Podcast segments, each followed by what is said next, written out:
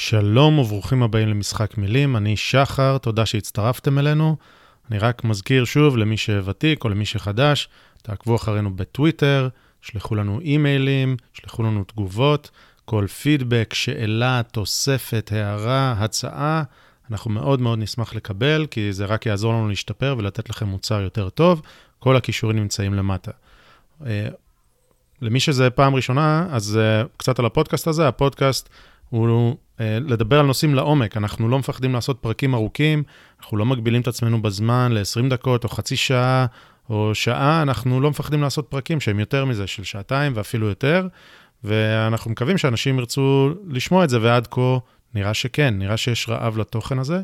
אה, אנחנו, היתרון בזה שיש אורך ואין מגבלת זמן ואין הפסקת פרסומות, זה לא רק שזה מאפשר לשיחה לזרום מנושא לנושא, ואז השיחה הרבה יותר טבעית ולדעתי גם יותר מעניינת, אלא גם זה, כשנוחתים על נושא, אפשר לפרק אותו ובאמת לצלול לעומק שלו ולדבר עליו לעומק, ו, וזה מאוד מאוד חסר בשיח הישראלי והשיח בעברית בכלל. אז אנחנו פשוט מנסים למלא איזשהו חלל שאנחנו מרגישים שקיים. אז אנחנו שמחים מאוד שהצטרפתם, ואנחנו מאמינים ומקווים שתהנו מהפרק הזה ומהשיחה הזאת שמיד נשמיע לכם, וגם מקווים שתרצו להישאר ולהסתכל בארכיון שלנו. יש לנו מגוון פרקים, אה, פרקים באורך, באורך מלא, או הפרקים הארוכים שבהם אנחנו מארחים אה, אורח או אורחת שמדברים על נושא מסוים שבו הם מתמחים, אם זה כלכלה, או אקלים, או גז, או משפט, או תקשורת, או מה שלא תרצו. אז אה, אלה הפרקים שאנחנו מארחים אנשים, ויש לנו פרקים שהם יותר טורי דעה כאלה, נקראים הגיגים, שהם יותר קצרים בדרך כלל, וזה באמת אופ-אד, טור דעה באודיו, שגם אותן תוכלו למצוא, ואנחנו מקווים שתמצאו uh, בארכיון, בארכיון שלנו דברים שיעניינו אתכם, וזהו. אז עד כאן להקדמה, שוב, תודה שהצטרפתם. ולפרק של היום. היום אנחנו מדברים עם דוקטור גדי טאוב, שהוא אחד האנשים שכשהתחלנו לעבוד על הפודקאסט הזה, אמרנו שוואלה, אולי נצליח לדבר מתישהו עם uh, מישהו כמו גדי טאוב, והנה הוא הגיע והיה ממש כיף ומרתק, ורק בשעה וחצי, רק הספקנו לגרד חלק מהנושאים שאנחנו רוצים לדבר איתו עליהם, ויש פה חומר לשיחה איתו, גדי הוא אדם מרתק ואפשר לדבר איתו עוד חמש ועשר שעות. ואנחנו מקווים שנעשה את זה איתו שוב בעתיד הלא רחוק. אז תודה לגדי שהצטרף. אנחנו מדברים על הרבה נושאים, אה, על אה, איך הוא מגדיר את עצמו, מה הוא עושה היום בחיים, פוסט-מודרניזם, מדברים על זה לא מעט, על האפשרות לזה שהייתה קנוניה בארצות הברית, שהראיות לכך עולות ומצטברות, על פמיניזם רדיקלי, והשיחה זורמת וטובה וכיפית, ואני מקווה שגם תהיה לכם, לכם בעלת ערך. אה, מילה אחת על פוסט-מודרניזם, אנחנו מדברים על זה לא מעט ומדברים על זה ברמה, באמת, ה, לא יודע, ב, בליבה של זה, וגדי הוא שוחה ב, בעניין הזה ובחומר הזה, ובאמת מדברים שם על דברים שאולי נשמעים מנותקים קצת מהיום-יום. אה, אז חשבתי אולי שאני אעזור למכור את הנושא הזה. כמה פוסט-מודרניזם הוא באמת אה, לא, חסר היגיון ואולי ג'יבריש. אז מצאתי איזשהו מאמר, המאמר, אה, זה יהיה, עכשיו אני אצטט ככה את הסוף של האבסטרקט של המאמר. מאמר אקדמי שכתבה אותו אה, מישהי ישראלית מבצלאל בזמנו, ברכה אטינגר, אוקיי? והמאמר הוא בנושא של להפוך אה, נשים לנשים אמניות, אוקיי? אישה אמנית זה משהו אחר מאישה, ומשתמשת ב matrixial encounter event, שזה מונח שהיא המציאה. עכשיו, קשה להבין מה זה אומר, כי היא המציאה את זה, ו... ואין לזה באמת משמעות בעולם האמיתי. אז בואו, אני, אני רוצה להקריא את המשפט הזה, ואתם תראו מה אתם מבינים מהמשפט הזה, ושימו לב, זה מאמר אקדמי, וזו אישה שא', העבירה את המאמר הזה ב-peer review, בביקורת עמיתים, וב', היא, היא מלמדת, היא מלמדת uh, הרבה אנשים, או לימדה לפחות, אז בואו נקרא רגע את המשפט. זה המשפט האחרון מתוך האבסטרקט של המאמר שלה. אה, כמובן, את הלינק, כמו הרבה מאוד לינקים, שמנו פה בהערות, אז כל הנושאים לשיחה שעולים עם גדי כאן יהיו ב- בלינקים בהערות. אז בואו נקרא את המשפט. אוקיי. Okay.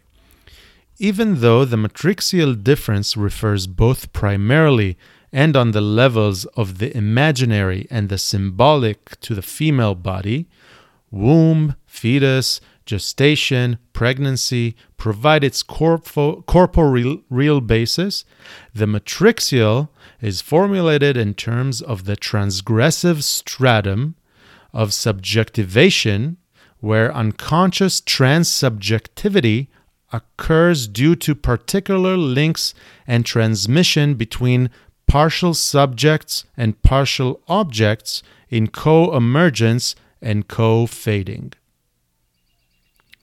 זה היה משפט שאמורה להיות לו משמעות. עכשיו, אתם אולי חושבים, וואי, אני כזה, כזה טיפש, אני לא מצליח להבין את זה, אבל, אבל זה לא הסיפור. הסיפור הוא שזה ג'יבריש חסר משמעות וזריקת מילים גדולות שבאמת באמת אין להם משמעות, ואתם יכולים לקרוא את כל האבסטרקט הזה, ואי אפשר להבין ממנו כלום, והכל לינק, נמצא בלינק כאן. אז היה חשוב לי להגיד את זה כדי שתבינו שפוסט-מודרניזם, אמנם כן, זה נראה כאילו זה אולי באקדמיה, אצל ההזויים באקדמיה, אבל הם מלמדים דורות שלמים של אנשים שעוברים באקדמיה.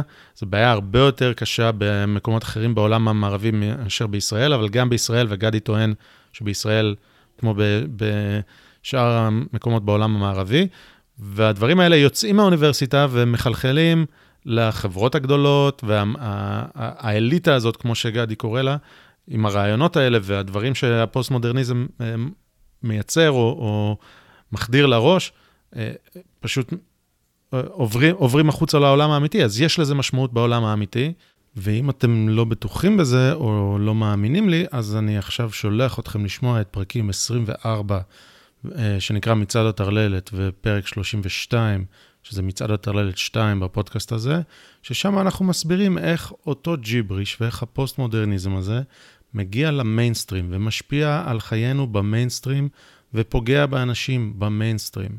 ויש לזה השלכות אמיתיות ומשמעותיות, ומביא את החברה הערבית, המערבית, בחלקים ממנה לפחות, אל פי פחת, ממש גורר אותה למחוזות אה, מאוד לא טובים, אה, וצריך להילחם בזה, צריך לעצור את זה, כי זה, זו המשמעות לזה שאין אמת ויש רק ג'יבריש, אה, ואנחנו בגלל זה צריכים לדבר על זה, וגדי עושה את זה כבר שנים רבות, טוב מאיתנו, ולכן רצינו להביא אותו לדבר גם על זה, ואנחנו צוללים עמוק לנושא הזה. אז, אה, אז זהו, רצינו לתת את הקונטקסט הזה, שיהיה לכם. אז בלי עיכובים נוספים, הנה גדי טאוב. קדימה, זה הזמן לשחק את המשחק. Time to play the game. Time to play the game.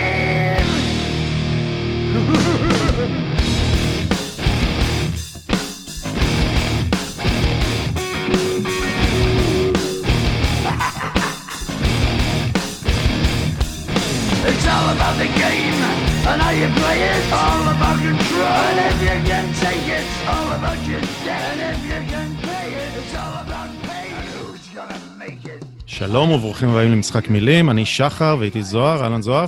אהלן, אהלן. מה קורה? שוב אתה בדיוק... שמת לב, בדרך כלל אני אומר, בדרך כלל אני אומר שלום שלום, הפעם אמרתי אהלן, אהלן. יפה. אה, אני מזכיר שזה הפודקאסט שבו זוהר ואני מנסים להישמע קצת יותר חכמים ממה שאנחנו, ולא מצליחים. שזוהר, אם תחשוב על זה, אפשר לפרש את זה לשני הכיוונים, או ככה או ככה. אי אפשר להישמע יותר ממה שאנחנו באמת. יפה. היום אנחנו מאוד נרגשים לארח אורח שאנחנו הרבה מאוד זמן אה, שואפים לדבר איתו, והנה היום הגיע, אז החיים נחלקים לשניים. אה, וזה דוקטור גדי טאוב. אהלן, שלום. אהלן, שלום. שמח להתארח אצלכם. אני מאלה ששמעו כמעט את כל השיחה עם אבי וייס. כמעט את כולה. רק שעתיים. כן. היה מרתק, אבל. אה, כן, הרבה קרדיט לאבי. אה, מעולה. אז ברוך הבא, ושוב תודה שפינית מהלו"ז העסוק שלך. אני יודע שאתה בטח כל הזמן יוצא מהבית, אבל אולי לא ממש. לא. היינו בבידוד, היינו שבועיים בבידוד, אני ואשתי. אה, כן. כן, אבל היום הלכנו לנגרייה, להזמין מדפים, וזה כמו, כאילו... כאילו אה, החיים חזרו למסלולם, כן. כן, פסיכולוגית כולנו התרגלנו למצב, ואנחנו גם לא שמים לב שקצת אנחנו מתרופף, וכן, מעניין התופעה הפסיכולוגית, בטח יעשו על זה מחקרים שירוצו לאורך שנים, חלקם יהיו שרלטניים, חלקם יהיו אולי מוגנים במציאות, אבל זה יהיה מעניין. יש הרבה, נדבר על זה עוד הרבה שנים. טוב, אז בוא ישר נצלול להמון נושאים שאפשר לדבר איתך, אה, ונראה לאן, אה, לאן השיחה לוקחת אותנו. אז נתחיל, נראה לי, בזה שתציג את עצמך בקצרה. חוץ מזה שהיית מגיש בחינוכית והראית לנו את אקסמן. לא, אה, לא, לא, לא, זה, היה, זה לא היה בחינוכית, זה היה בכללית. בכללית. זה אמנם היה על אותו ערוץ, אבל זה לא אותה תחנה.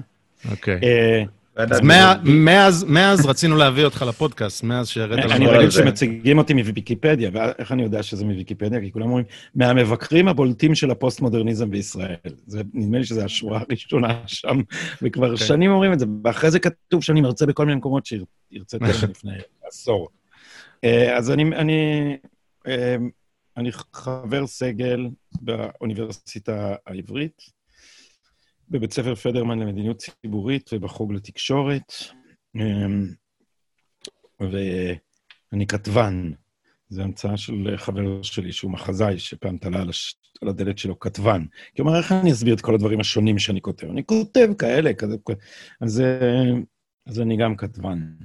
אני, במקצוע באופן ספציפי, אני היסטוריון של ארה"ב. באנגלית נראה לי שאפשר להגיד writer, וזה נשמע בסדר, ובעברית, נכון. כמו שאתה אומר, אין את זה, אז כתבן זה פעם ראשונה שאני שומע את זה, יכול להיות שזו מילה שצריך להתחיל לאמץ. אוקיי, אז, אז מומח... הדוקטורט שלך על ההיסטוריה של ארה"ב, ואתה אה, אמר... אמריקופיל, או איך אתה, איך אתה קורא לזה? אני אמריקופיל ואמריקופוב. שניהם. אמריקה מרתקת אותי, מרימה את רוחי, וגם אה, לפעמים מדכאת אותי ומפחידה אותי. אמ, כי אה, אופקיה פתוחים, אבל לפעמים מחשבותיה סגורות. היא מאוד פרדוקסלית. אבל, אה, אבל יש בה גם אופטימיות גדולה, והנה אנחנו שוב בעידן שבו אנחנו רואים שיה אללה מה היינו עושים בלי ארצות הברית. כש... כש...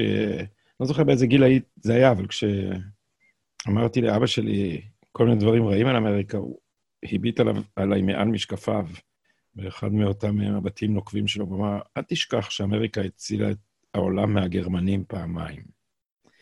אז uh, אמריקה היא העוגן של החירות בעולם, ואסור לשכוח את זה. מי שסומך על האירופאים שהם יגנו על משהו, good luck with that. כן, בכוח הרך שלהם. יצרו מחזות שישכנעו את העולם אה, אה, להיות בשלום, כן, לשיר קומביה. כן, בדיוק. יפה. אז אה, חוץ מזה שאתה, או מתוקף היותך כטב"ן, אתה גם, נקרא לזה אינטלקטואל ציבורי שמביע את דעתו על הרבה מאוד נושאים, חושב בקול רם, חושב בפומבי. כן. הרבה מהם לא מפחד להיות אה, שנוי במחלוקת, ללכת אולי נגד הזרם, או אולי עם זרם אה, מסוים, ולכן אתה, לדעתי, אחת הדמויות שיוצרת אה, שיח סביב מה שאתה אומר, אם זה בעד או אם זה נגד, אני חושב ש, שהרבה אנשים לא נשארים אדישים לכתביך. אז, כן, כן, כן. אני חושב שקצת מה שקרה הוא שאני כותב בבמה שמאוד מאוד... נוגדת את הדעות שלי, אז החיכוך נוצר, כאילו בהארץ, אני כותב בדעות שם בעיקר, אבל אני ממש נגד כיוון הזיפים. זאת אומרת, אני הכי פחות מתאים. אה, אפילו ישראל הראל יותר מתאים ממני. כי, כי כשמביאים את ההיפוך הקיצוני, זה לא כזה מפריע. זה נהיה, אתה נהיה היוצא מהכלל שמוכיח את הכלל. אבל אני כאילו, אני באיזה בן חורג כזה, ו... וזה מקומם. כמה שנים אה, אתה כותב בארץ? אני חושב ששלוש או ארבע, משהו כזה. Okay. אוקיי. אבל אני יכול להגיד לך, הדבר הראשון שכתבתי בדעות, קודם כל, איך התחלתי לכתוב שם? הייתי, הייתי, כתבתי דברים מאוד חריפים נגד הארץ. יש לי מאמר בארץ אחרת, המנוח, שנקרא הישראליות היא לא אנחנו. מאמר שאומר ש... שבעצם אה, הארץ כבמה המרכזית של השיח של האינטליגנציה, מטפח אה, זהות של אליטה שמבוססת על ניכור ולא על שירות. אנחנו לא פה בשביל לעזור לכם, להנהיג אתכם, אה, לנסח מחשבות בשבילכם, אנחנו פה מבססים את הזהות שלנו על זה שאנחנו בזים לכם. וזה דבר בעיניי דוחה ונרקיסיסטי, ו- ומזיק, ומזיק גם לאליטה הזאת וגם לאחרים. ואז הנחתי שלא רק שלא יזמינו אותי לכתוב, גם לא יכתבו על שום ספר, ש... הנחתי שיחרימו אותי, כי הם לא מאוד סובלניים בטמפרמנט. אבל אם כן, אה, אני, אין, לי, אין לי טענות אליהם, כי, כי איך זה קרה? אני נהגתי לומר בהרצאות שבן אדם עם דעות כמו שלי בחיים לא ייתנו לכתוב בארץ. ואז יום אחד, באחד הקהלים האלה, הייתה סגנית עורכת המוסף דאז, נועה אפשטיין. אמרה לי, מה זאת אומרת לא ייתנו לך? הנה, אני סגנית עורכת המוסף, אני אתן לך, תכתוב.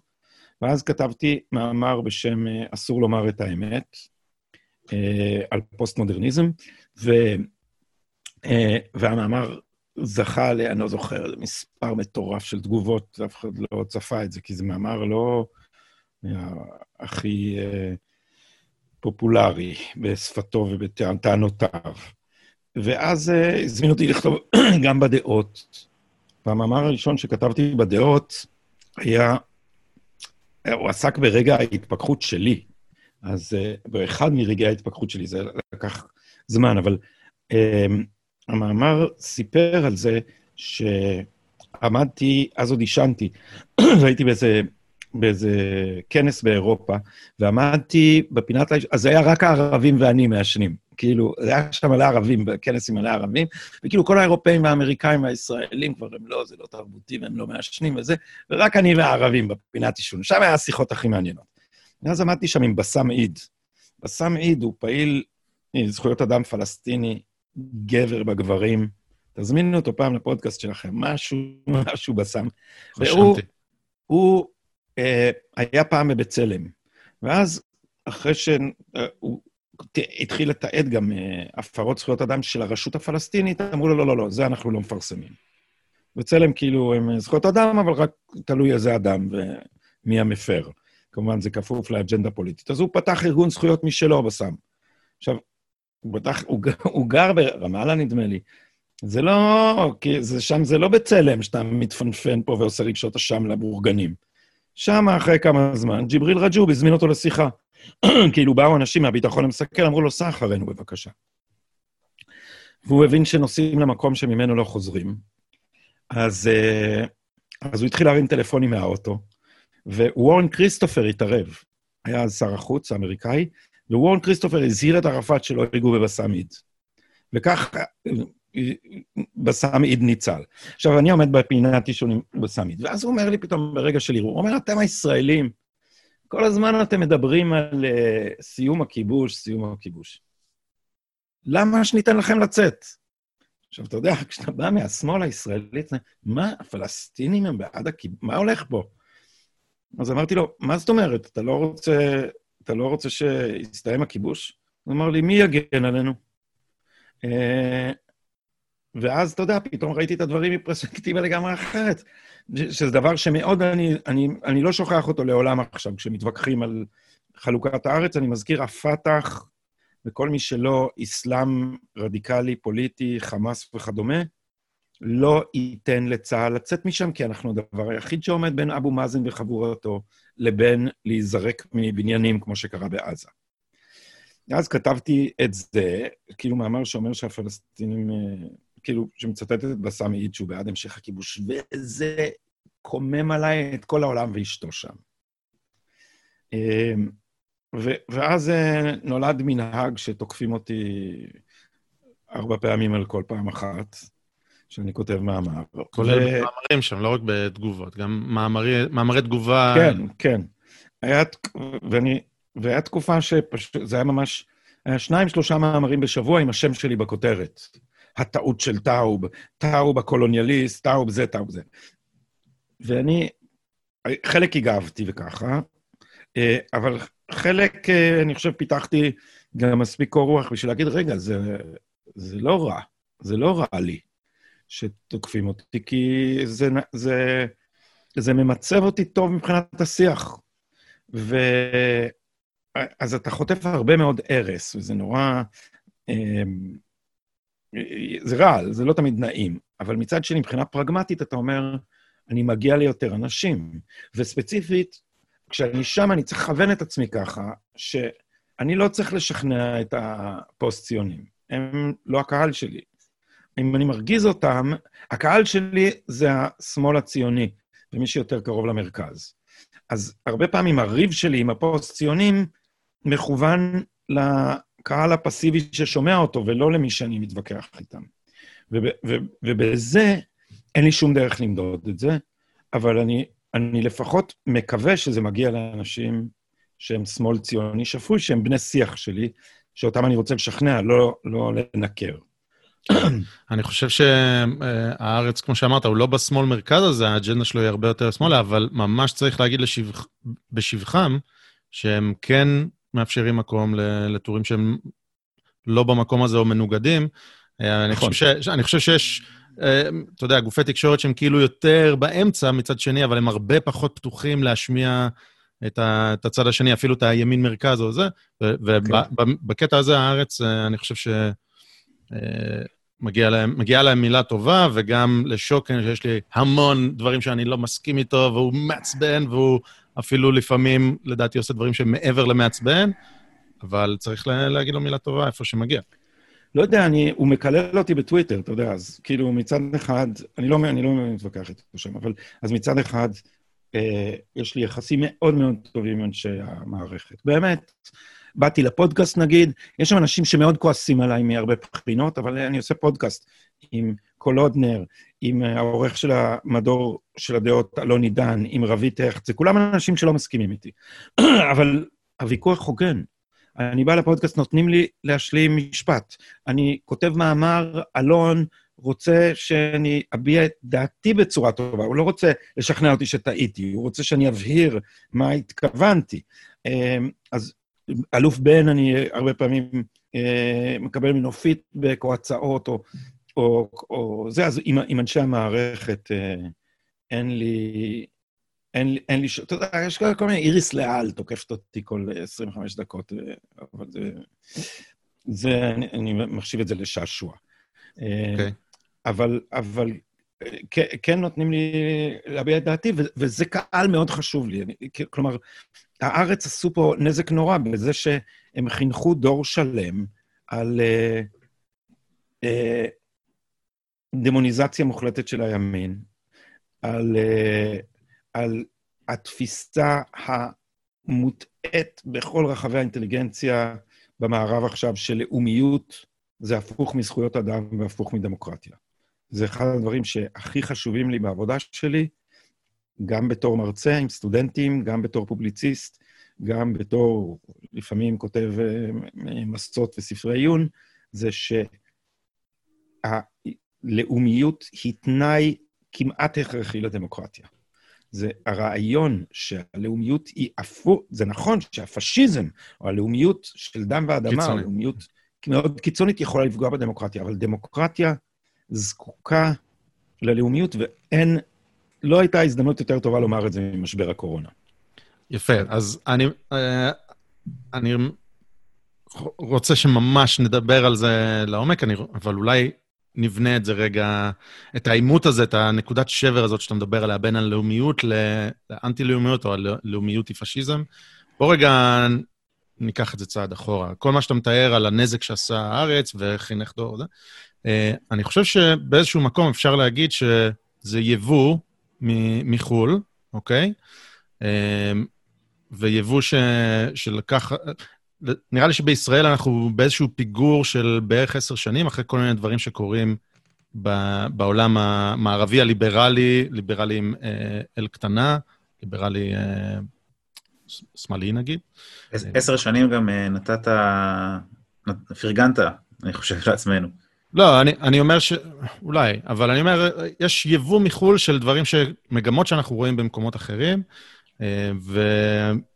ואני רוצה שבאמת נפרק את זה. אז, אז, אז מה אני, על מה אני מדבר? אתה הזכרת פה מונח, שאולי הרבה אנשים שמעו אותו, ואולי גם הם קצת חקרו מה זה, אבל לא ברור, לא ברור שהם מבינים אותו, ואמרת פוסט-מודרניזם, אוקיי? אה, אפשר רגע שתסביר לנו מה זה פוסט-מודרניזם. אני לא רוצה לאתגר אותך פה במשימה הרקוליאנית ש... שלא תצליח... אה, אבל, אבל מה... אוקיי, יש מודרניזם ויש אחרי מודרניזם, זה, זה טוב, לא? פוסט-מודרניזם. אני, אני יותר מתקשה להסביר מודרניזם מאשר פוסט-מודרניזם. אוקיי. אה, אני פה עשיתי צילום מסך של זה שלנו בינתיים. לך על זה. בתור, בתור מזכרת. אמ, פוסט-מודרניזם זה מונח מאוד מבלבל, כיוון שיש לו שתי משמעויות. המשמעות האחת היא אה, התחושה של היעדר משמעות.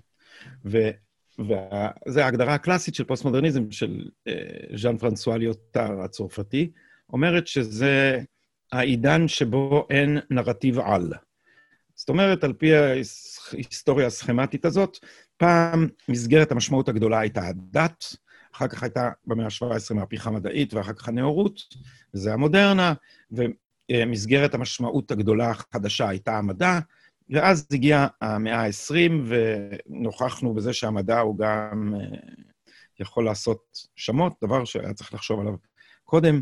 כמו שאמר פעם מקס ובר, בדימוי יפה, הקטר, הרכבת של הקדמה קשורה לקטר של המדע. אז uh, אנחנו הנחנו שככל שהתפתח הידע, ככה יהיה יותר טוב, אבל אז, אתה יודע, באו דברים כמו מכונת העירייה ופצצת האטום, וגילינו שהמדע מפתח אמצעים, הוא לא אומר לנו איך להשתמש בהם. וזה העידן הפוסט-מודרני, הוא עידן של תחושה שאיבדנו את דרכנו, שאין משמעות, שאין התפתחות בהיסטוריה. עכשיו, המודרניזם הניח שההיסטוריה היא תהליך של קדמה באמצעות התבונה. הדבר הזה כאמור נשבר, ומה החליף אותו? אומר ז'אן פרנסואה ליוטר, שום דבר, כלום, רק מבוכה. אמ, ולכן אוהבים להביא את הדימוי היפה של אה, ולטר בנימין, שמבוסס על ציור, שכחתי של מי, אבל של המלאך. הציור של המלאך שאני אצטט בגרסה של לורי אנדרסון, כי היא, היא עשתה מזה שיר, וזה כמעט, כמעט במילים של ולטר בנימין, והיא אומרת כך: History is an angel, and the angel wants to go back and fix the things that are broken. But the wind is blowing from paradise, and it pushes the but the storm is blowing from paradise, and it's pushing the angel backwards, backwards into the future. And this storm, this storm is called progress. וזה דימוי ממש מדהים. קודם כל, הדבר הזה שהסופה דוחפת אותו אחורה לתוך העתיד. כלומר, זה חזרה על התפיסה המוקדמת של ההיסטוריה, שה... שהיא התפיסה הקלאסית של התיאולוגיה, שהעבר הוא הטוב, העתיד הוא הרע, אנחנו מתרחקים מהמקור. The older I am, the better I was. כן, נכון. אז, אה, אז, אז זה התחושה הפוסט-מודרנית שהעתיד הוא דיסטופי, ושאין משמעות לכלום ואיבדנו את דרכנו. וזה מאוד מאוד בולט באומנות, ולכן, אה, כש, כשמלמדים את זה, לי יש המון דוגמאות מ... מ אה, עוד מימי המרד השפוף, על כל מיני מערכונים של החמישייה הקאמרית ומחזות של יוסף אלדרור, שאמר שהוא כתבן. וסיפורים של אתגר קרת ושל אורלי קסטלו, שמראים את התחושה הזאת של התפרקות המשמעות. זה מובן אחד של המונח פוסט-מודרניזם. המובן השני הוא כמעט הפוך. המובן השני סובב סביב רעיון הדקונסטרוקציה, והוא אומר ככה, הוא אומר, אנחנו עדיין שבויים בנרטיבים ש... יוצרים משמעת על ידי שהם נותנים משמעות. וזה ההוגה הקלאסי של הדבר הזה, זה מישל פוקו, שניסה להראות איך השיח ממשטר אותנו, ואיך פעם היה, הדברים היו הרבה יותר פתוחים, אבל עכשיו אנחנו שבויים בשיח שהוא מדעיסטי, פסיכיאטרי, רפואי, שעשה מדיקליזציה של המוסר, ושבעצם אה, אה, יוצר תבניות של משמעת על ידי זה שהוא מסווג ומקטלג את מה... את, את, את, את האופנים שבהם היה רצוי שנתנהג כבריאים ואת האחרים כחולים, ובאחד המאמרים, הוא, אני חושב שזה אחד הביטויים היותר בהירים שלו, הוא אומר, השיח המדעי יצר חברה של נורמליזציה, חברה של נורמות שנאכפות על ידי משמעות. אז, אז פוסט-מודרניזם במובן הזה, זה הרצון לפרק את הנרטיבים של המשמעות, אז אתה רואה את כל, נגיד, הפוסט-ציונות, הפוסט-מודרנית, היא כולה עסוקה כל הזמן בלפרק את הנרטיב הציוני. אז אפשר לפשט את זה ולהגיד שפוקו רצה, אומר שהשפה מייצרת מציאות והיא לא באה לתאר את המציאות? זה, זה איזשהו... גם, גם זה, גם זה, אה, מפני ויש... פוקו הוא מאוד חמקמק ולא שיטתי, כי, כי, כי כמו הצרפתים הוא נורא תיאטרלי. אז, אבל פוקו מטעה כי הוא יוצר אשליה של שיטתיות, הוא יוצר איזו אשליה של הנה אני רציני והכל פוטנוטס, אבל שום דבר לא אמת. ובאמת תפסו אותו על זה ואמרו לו, רגע, אם שום דבר לא אמת ויש רק שיח, אז uh, האם אתה טוען שאתה גילית לנו את האמת על האמת? האם גילית לנו שזו אמת שאין אמת? וכמובן שזאת מלכודת, מפני שכל מי ש... בגלל זה פוסט-מודרניזם לא תפס במחלקות לפילוסופיה, כי כל אחד שלמד פילוסופיה יודע עוד מימי האקדמיה באתונה, שאי אה, אפשר להגיד שאין אמת. זה לא יכול להיות אמת שאין אמת. אז, אז פוקו עשה מה שעשו כל הרלטיביסטים, ואמר, כששמו אותו לקיר, הוא אמר, אה, לא, אני לא אומר שהספרים שלי הם אמת. הספרים שלי אה, נועדו להשפיע על הקורא. אה, שזאת וריאציה על מה שכל הרלטיביסטים מאז ימי פירו ביוון העתיקה תמיד אומרים, פירון בעברית, אה, אה, תמיד, תמיד אומרים שזה, אנחנו לא אומרים שאין אמת, אנחנו אומרים שזה לא טוב לחפש את האמת. זאת אומרת, אנחנו מעבירים את הזירה מזירת הטענות לזירת המעשים. וזה, אם תראה, זה אותו דבר אצל אה, פירו, וזה אותו דבר אצל ניטשה, וזה אותו דבר אצל ריצ'רד רוורטי, וזה אותו דבר אצל פוקו. הספרים שלי לא נועדו לתאר את המציאות, הם נועדו להשפיע על הקורא. זה לא פילוסופיה, אומרת, זה פר, פרגמטיקה. זה... זה, זה, לא טענה, זה לא טענה, זה פרקטיקה. נכון. Okay. אוקיי. אז, okay. אז, וזאת וריאציה אחרת על מה שניטשה אמר את זה, השאלה היא לא אם זה נכון, השאלה אם זה מקדם את הגזע. זאת השאלה. אז, אז כל הדברים האלה הם, הם באמת המפלט השגור של כל הרלטיביסטים מהבעיה של הסתירה הפנימית, וזה מפלט לא מוצלח. למה? כי בסופו של דבר זה לא מועיל להאמין שאין אמת. או כמו שניסח את זה פעם אה, אה, אלן סוקל, שהוא סיפור בפני עצמו, אני ראיינתי אותו. אה, על התרמית שלו בשנות ה-90? כן, המתיחה של אלן סוקל. תצטרך לתאר את זה, אני חושב. אוקיי, אז זה היה, אני ראיינתי אותו, ואני זוכר, נפגשתי איתו במשרד שלו ב-NYU. אלן סוקל קרא הרבה כתבי עת פוסט-מודרניים, ואמר, וואלה, אני אעשה גם אחד כזה. ואז הוא כתב, הוא עשה חיקוי של הדברת הפוסט-מודרנית הזאת, הוא כתב מאמר שנקרא, נדמה לי, uh, תיאורי, uh, לקראת מתמטיקה uh, משחררת, שבה הוא כאילו בכל מיני נוסחאות שקשקושים לא אומרות כלום, הוא ניסה להגיד שהמתמטיקה היא לא חד-משמעית, ולכן המתמטיקה הפוסט-מודרנית תשחרר אותנו מצורה, כאילו זה, אתה יודע, בבל"ת פוסט-מודרני. אני, אני חושב שצריך לעצור אותך רגע, כי מכיוון שיש לנו אמנם אה, קהל אינטליגנטי, אבל יכול להיות שחלקם לא, קורא, לא קוראים מאמרים אקדמיים. אז צריך... לא, אבל זה, לה... לא, זה, זה פסאודו-אקדמי, זה כל לא, העניין. רק, בדיוק, רק צריך להגיד שהמה, ש, שהז'ורנלים והמאמרים הפוסט-מודרניסטיים, כל מי שינסה לקרוא אותם, לא מבין באיזה שפה מדובר ועל מה הם מבלבלים את המוח. זה, זה פשוט גיבובי uh, שטויות. אני, אני אנסה רגע... לא, אבל, אבל יש לזה תמה, וזה, okay. אוקיי. ויש לזה תמה, ואלן סוקל קלט מה התמה. התמה זה תמיד להגיד שמה שנדמה לך כאמת ויציב, הוא בעצם הבניה חברתית, ואפשר לפרק אותו. אז אלן סוקל כתב מאמר שגם המתמטיקה היא הבניה חברתית, כאילו גם המתמטיקה אפשר למצוא דו-משמעות טה-טה-טה-טם. אה, והוא כתב מאמר מלא עם מלא נוסחאות שלא אומרות כלום. הוא אמר, אם, אם היו שמים סטודנט ל-BA במתמטיקה לבדוק את זה, הוא היה אומר להם שזה שטויות. והוא שלח את זה לכתב עת אקדמי פוסט-מודרני, והם פרסמו את זה. ואז הוא כתב, עכשיו זה מעשה רמייה, זאת אומרת, הוא השתמש בסיסטם נגד עצמה. אז אחר כך הוא כתב בכתב עת שנקרא לינגואה פרנקה, מאמר שמסביר שזה חינטרוש גמור מה שהוא כתב, ולמה הוא עשה את זה? כדי להראות שלאנשים האלה אין שום סטנדרטים. שזה פשוט נהיה, מה שאתה אומר, בבלת מוחלט, שרק נשמע טוב. אה, אז אני הייתי אז, ערכתי אה, כתב עת בשם מקרוב, יחד עם ניסים קלדרון, שלא מדבר איתי עכשיו, בגלל דעותיי הפוליטיות שהשתנו. אז אה, הוא השמיץ אותי כמה פעמים בצורה נבזית בפייסבוק. אמ, עניתי, כמו שאתה יכול לתאר לך, לא הרגשתי שאני חייב אה, לשבת בפינה ולשתוק. אבל אז ראיינתי אותו לכתב העת שלנו, את אלן סוקל, ואז הוא אמר לי, מי שחושב שחוק כוח הכבידה של ניוטון הוא רק הבניה חברתית, מוזמן לבדוק את התיאוריה שלו מחלון המשרד שלי, שנמצא בקומה ה-21. אז זה אה, בעצם בקליפת אגוז, זו הטענה שמי שמאמין שאין אמת, שאין אמת על המציאות, שאין אמת אובייקטיבית, לא יצליח להתנהל באופן אפקטיבי בעולם על סמך ההנחה הזאת. אתה לא יכול להניח ש...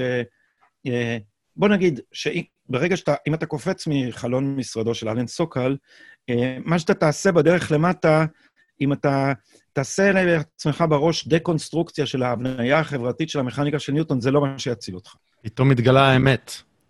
פתאום התגלתה האמת שהמציאות קשיחה. כן. אז, אז זה טיעון מאוד מאוד חזק, השמיעו אותו פילוסופים נגד הפוסט-מודרניים. זאת אומרת, בדוקטורט שלי מצוטטים אנשים מאוד רציניים שאמרו את זה, ברנרד אה, וויליאמס והילרי אה, פטנאם אה, ופילוסופים אחרים שמיד הצביעו על הדבר הזה. מה זאת אומרת כדאי להאמין שאין אמת? זה לא כדאי. כן. זה כדאי לך להאמין שהקיר הוא נוקשה, שזאת אמת אובייקטיבית, שזה לא דעה. כי אם אתה לא מתנהל על פי הדעה הזאת ותנסה ללכת דרך הקיר, זה לא יעבוד לך. לא משהו. אז הרעיון שאין אמת לא עובד. הוא לא רק לא אמיתי, הוא גם לא עובד. אז, אז רק אני, אני אתן עוד אנקדוטה, סליחה זוהר. אה, על הסוקל הוקס, הוקס, מה שנקרא, המאמר הזה של סוקל, בשנות ה-90, שוכפל לפני כשנה, שנה וחצי, כן. על ידי שלושה אקדמאים. כן. אה, זה היה. הזכרנו את זה קצת, זוהר. הם עשו את זה לעשרות מאמרים, אני חושב. כן, עשרות מאמרים, כולל אחד מהם שזכה באיתור הצטיינות, או אתה יודע... אה, רבים מהם התפרסמו, זה היה כן, מדהים. כן, כן. ומה שמצחיק זה שהם, אחד, כאילו, היה כל מיני... אה, היה... כל מיני בדיחות שם. כן. אבל זה שהכי היכה בי היה זה שהם לקחו פרק ממיינקאמפ של היטלר, כן. והחליפו את היהודים בגברים, ועוד כן. עשו כמה שינויים קטנים, וזה התקבל בכתב עת פמיניסטי, את היטלר, כאילו, כן. לאן זה מגיע? היה, היה זה, והיה אה, התרבות אה, הטרנסג'נדרית בגינות כלבים, או כן, משהו כזה. כן, וכל, לא, כל מיני... תרבות האונס. ב... האונס, האונס, נכון, נכון. בהתנהגות של כלבים בפארקים עירוניים בסיאטל, או משהו כזה. כן, אז אנחנו נשים שוב קישורים לזה, הזכרנו את זה, אבל זוהר, כן. סליחה, קטעתי אותך, רצית... כן, אני רציתי לשאול. אז uh, מנסה להוריד אותנו קצת חזרה לקרקע ולהבין את המשמעות של מה שאתה אומר. אז, אז מה זה בעצם משנה אם פוקו טעה או לא טעה? מה, מה המשמעות של זה בחיים שלנו היום? כאילו, זה מרגיש לי קצת, אה, כמובן שזה דיון מאוד פילוסופי, אבל מה, איך, איך זה בא לידי ביטוי כן. בסביבה עוד, שלנו? בוא נגיד, עוד, ב... עוד, עוד צרפתי שמבלבל את המוח, מה, למה אנחנו לא, מדברים עליו? לא, המשמעות היא קודם כל ש... אה, סליחה, המצלמה שלי עומדת להיגמר לה בטריה, אז אני פה עושה חסכונות בבטריה. אה, זה משנה מפני שהאנשים האלה, הם אה, מצאו ביטוי פילוסופי לרוח המזיקה של שנות ה-60, שהיא אה, הייתה כולה נגד הממסד, ולא הציעה שום אלטרנטיבה. זאת אומרת, זה, זה בסופו של דבר, מה שזה מעודד, זה איזו תחושה מפונקת ותיכוניסטית של אה, אנחנו נגד הכל, אנחנו נגד הממסד, ואנחנו לא צריכים, לה, ואנחנו לא צריכים אה, להציע שום אלטרנטיבה. אז... אה, בסדר, סטודנטים, אתה יודע, ילדים, סטודנטים, כן, הם התבגרו. הסטודנטים האלה אחר כך הופכים למורים, ולפרופסורים באוניברסיטה, והם כותבים ספרי לימוד, והם עוסקים בדקונסטרוקציה של הלאומיות, ומהון להון יש לך, אה, אם, אם, אם תנסה לעשות פעם בירור על איזה התקפה קיצונית על מוסד המשפחה מתנהלת תחת הדגל של לימודי מגדר, ב- ב- באוניברסיטה, אה, בבתי הספר שלנו. אז, אז הדבר הזה, הוא, לימודי מגדר זה תוצר מאוד אופייני של, אה, של הרוח הפוסט-מודרנית, and we know exactly what it is. זה uh, התקפה רבתי על, uh, על מוסד המשפחה. אז, אז uh, בואו נעשה פלאגין ונמליץ לך לשמוע את הפרקים שלנו שנקראים מצעד הטרללת, שמדברים על כל מיני דברים יש לנו שניים כאלה כבר, ונשלח לך, תראה... אני, אני מיד שם, שם את זה בעמוד הפייסבוק שלי. מעולה. אני בכלל, אתה יודע, אני בעד, בתור אחד שהתחיל לעשות, אה, אתם הקדמתם אותי בהרבה, אבל בתור אחד שהתחיל לעשות עכשיו גם כן אה, וידקאסט או פודקאסט או מה שזה לא יהיה, של ערוץ המחתרת הציונית, אז אני חושב שזה רעיון טוב שאנחנו בכלל נתחיל ליצור אה, רשת. כן, לפרסם אחד את השני. כן, מפני שאנחנו יכולים לשבת פה ולבכות על זה שאנחנו נתינים של גליקמן, וברק רביד ושאר אה, אמנון אברמוביצ'ים ומקהלת התעמולה המתחזה לעיתונות. אנחנו יכולים להתחיל לפתח קול משלנו ועורף תרבותי משלנו. ו, אה, ואני מרגיש כבר הרבה זמן שבימין המחשבה הרבה יותר מקורית ותוססת, ובשמאל עוד ימותו משעמום קודם כל. אז, אז בכל, בכל זאת אני רוצה אה, גם לטובת אותם מאזינים שלנו שהם לא ימין-ימין, אה, אלא כמו שאמרת, הקהל שאתה פונה אליו בארץ, שהוא שמאל ציוני אה, ימינה משם, שלא לגמרי מבינים את המשמעות, או לא לגמרי, לא שמעו את מצעד הטרללת, לא אחד ולא שתיים, ולא מבינים את המשמעות של השלכות לימודי מגדר באיזו אוניברסיטה בסיאטל או איזה משהו כזה. איך זה מתקשר אלינו והיום? כל הדבר קודם הזה? קודם כל, תראה, לימודי המגדר הם uh, מולידים את זה שבסוף מרב מיכאלי תגיד בטלוויזיה ב- באוסטרליה שהמשפחה זה המקום הכי מסוכן לילדים. אבל שנית, הדבר הכי... משפחה הקלאסית, הגרעינית. כן. עלית על זה, זה בגלל שהיא גרעינית, יש ממנה קרינה.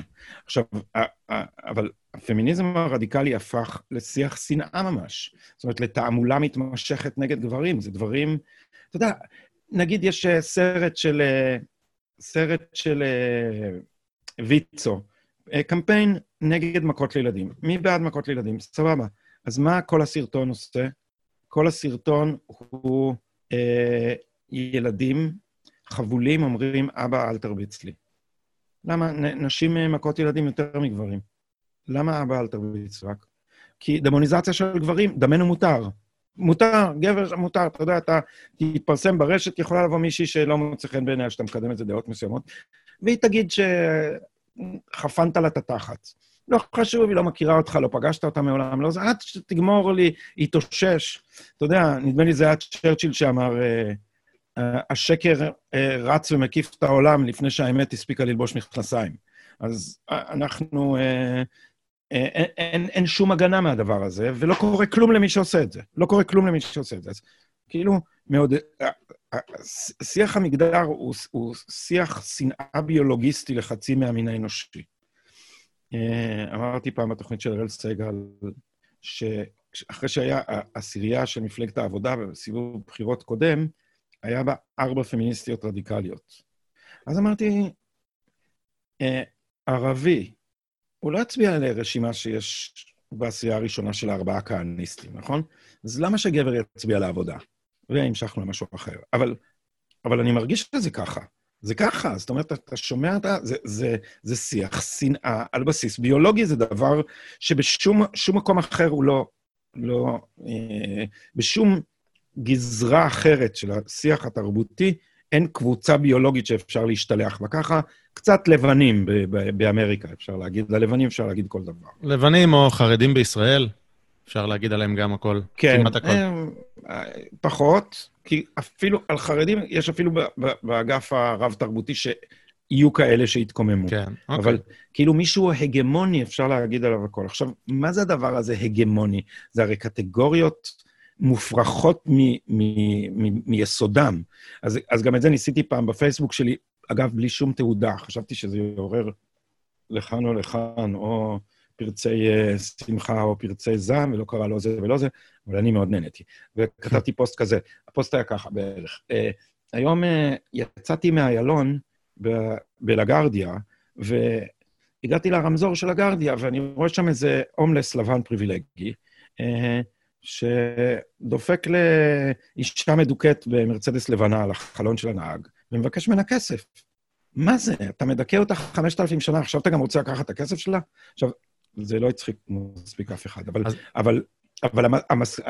הטענה הייתה אמיתית, כאילו, מה זה הקטגוריה הזאת? הגברים הם פריבילגיים. אני אגיד איך... לך למה אולי זה לא תפס. למה אולי זה לא תפס. כי, כי אמרת הלבן פריבילגי, וזה מה שאמרתי בהתחלה, שהיבוא מחו"ל הוא בקצת פיגור.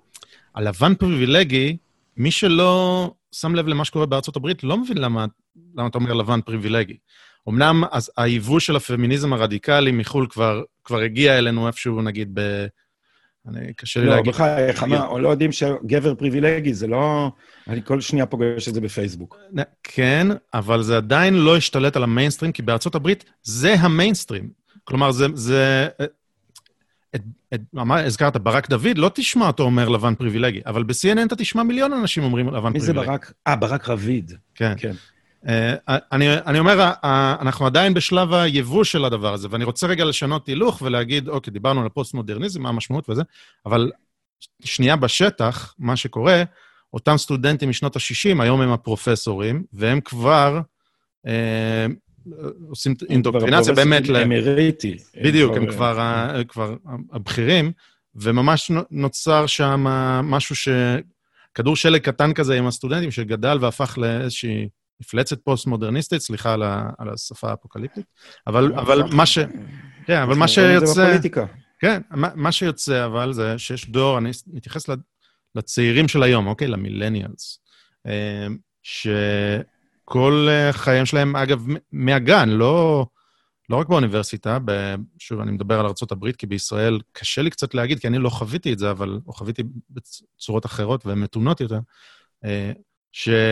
הם יודעים שהגברים מדכאים את הנשים, הם יודעים אה, שהלבן הוא פריבילגי ושצריך לעשות ככה, הם יודעים שאסור להגיד political correctness על כל מיני דברים, אסור להגיד את המילה ניגר ואסור להגיד על, על מישהו שהוא, אתה יודע, אם הוא נטייה מינית או LGBTQAII פלוס, כל הזמן, uh, האותיות האלה, שרשרת האותיות שם גדלה. Uh, ו, ובעצם, מה שאני רוצה לחתור אליו זה להגיד, אוקיי, אז הגענו למצב שיש פה דור שלם שמתנהל לפי האין אמת הזה, או אה, האמת שלו מתייחסת לסיווג אה, שלך לפי הקטגוריות ה, ה, שאי אפשר לשנות בעצמך, אם אתה לבן או שחור, או אם אתה אה, הומו או סטרייט וכל מיני כאלה, וככה מתייחסים אליך. אה, וזה מגיע לישראל בצעדי ענק, אבל אני לא בטוח שזה, שזה כבר... המיינסטרים לחלוטין, וזה סחף אותנו... המיינסטרים של האינטליגנציה. תשמע, אני התחלתי לכתוב נגד זה לפני חצי יובל. 25 שנה כמעט מאז המרד השפוף. 23 שנים. אז, אז מאז זה הספיק להגיע. זה כבר אז היה לפה, זה שורשים. אבל למשל, אני עושה ניסיון עם הסטודנטים שלי, ואני שואל, אה, בקורסים רלוונטיים, כי יש קורס אחד שבו אני נותן שני שיעורים שהם סקירה של התפתחות הפמיניזם האמריקאי, שזה אחד הדברים שאני דווקא מבין בהם, מכיר אותם. תחום מחקר די ישיר שלי. אה, אז אני שואל אותם אם הם חושבים שהחברה פטריארכלית. אז בערך בין שליש לחצי חושבים שכן, ומה שהם יודעים זה הנרטיב החד-צדדי של לימודי המגדר. זאת אומרת, נגיד הם יודעים אה, חלק מהדברים יודעים את השקרים של, אה, של הנרטיב הזה, כגון פער השכר המגדרי, שזה פיקציה סטטיסטית, אבל נגיד הם יודעים את הסטטיסטיקות על אלימות של גברים נגד נשים, הם לא יודעים את הסטטיסטיקות על אלימות של נשים במשפחה. הם לא יודעים. הם יודעים שכך וכך נשים נרצחו על ידי בני זוגם, בדרך כלל מספר מטעה, כי זה לא בני זוגם, סופרים רצח על כבוד המשפחה במגזר הערבי, כל מיני, מערבבים כל מיני דברים, אבל הם, הם לא יודעים שגברים מתאבדים פי ארבע עד חמש בחברה הישראלית. אה, אז אה, כששואלים מי פריבילגי, אתה יודע, אז ג'ורדן פיטרסון, אה, שהוא ממנו התחלתי להתנער ככה מהדברים האלה. הוא אומר, רגע, אבל אם אתם שואלים רק כמה גברים יש בין 500 המיליונרים הכי גדולים, המנהלים הכי בכירים באמריקה, אז אתם מגיעים לדבר מסוים. אבל אתם לא שואלים למה יש תת-ייצוג של נשים במקצועות הכי מסוכנים בעולם. ואם אתה הולך למקצועות הכי מסוכנים בעולם, כמעט אין שם גברים. אתה אולי מכיר, וואו, אתה אולי אה, מכיר, אה, נפל שם משהו, זה או החתולות שלי או אשתי, או ביחד. אמ, אני תמיד תוהה איפה כל האינסטלטוריות. כן, לא, זה, בר, זה ברור, אתה יודע, כל מניחי כבלי המתח הגבוה, הם כמעט כולם גברים. אז אם, אם כל האסירים כמעט הם גברים, וזה לא בגלל שנשים לא עושות עבירות, אה, מפני שיש סטטיסטיקות די ברורות על זה שעל אותה עבירה גברים מקבלים עונשים הרבה יותר כבדים.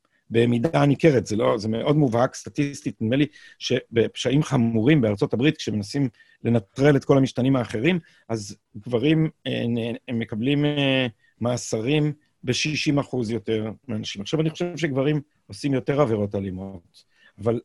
אז, אז את זה הסטודנטים ידעו, אבל הם לא ידעו, למשל, שגברים הם קורבנות יותר לעבירות אלימות. עכשיו, זה מצחיק, כי כשאתה אומר להם את זה, הם אומרים, אבל מי עשה להם את זה? גברים. כאילו, אתה יודע, אם, כאילו, יש שתי קבוצות, ומי הבקיע למי? אז כאילו, הם לא לוקחות בחשבון שהגברים שהם קורבנות של אלימות, זה לאו דווקא אותם גברים שהם אלימים. אבל במקום זה הם מאשימים את הגברים הלא אלימים באלימות של הגברים הכן אלימים. אז, אה, אז הם לא שואלים, כמו ששואלים הפוסט-מודרניים, מה בחברה שלנו מכוון גברים נגד גברים בכ, בכאלה מספרים אדירים? מה, מה עושה את זה?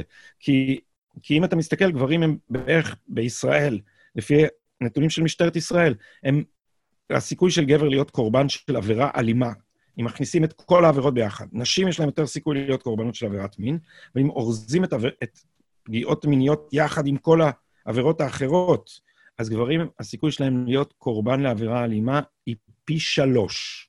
היא פי שלוש. אז כשאישה אומרת לך, אבל אני, כשאני יוצאת מהאוטו בלילה, אני מפחדת, ואתה לא, זה, זה כי כנראה אה, לך את זה לראש יותר מאשר לי. או שיש אה, תיאוריות אחרות שאומרות שאצל נשים זה flight ואצל גברים זה fight מבחינה אבולוציונית, אבל העובדה היא שלי יותר מסוכן.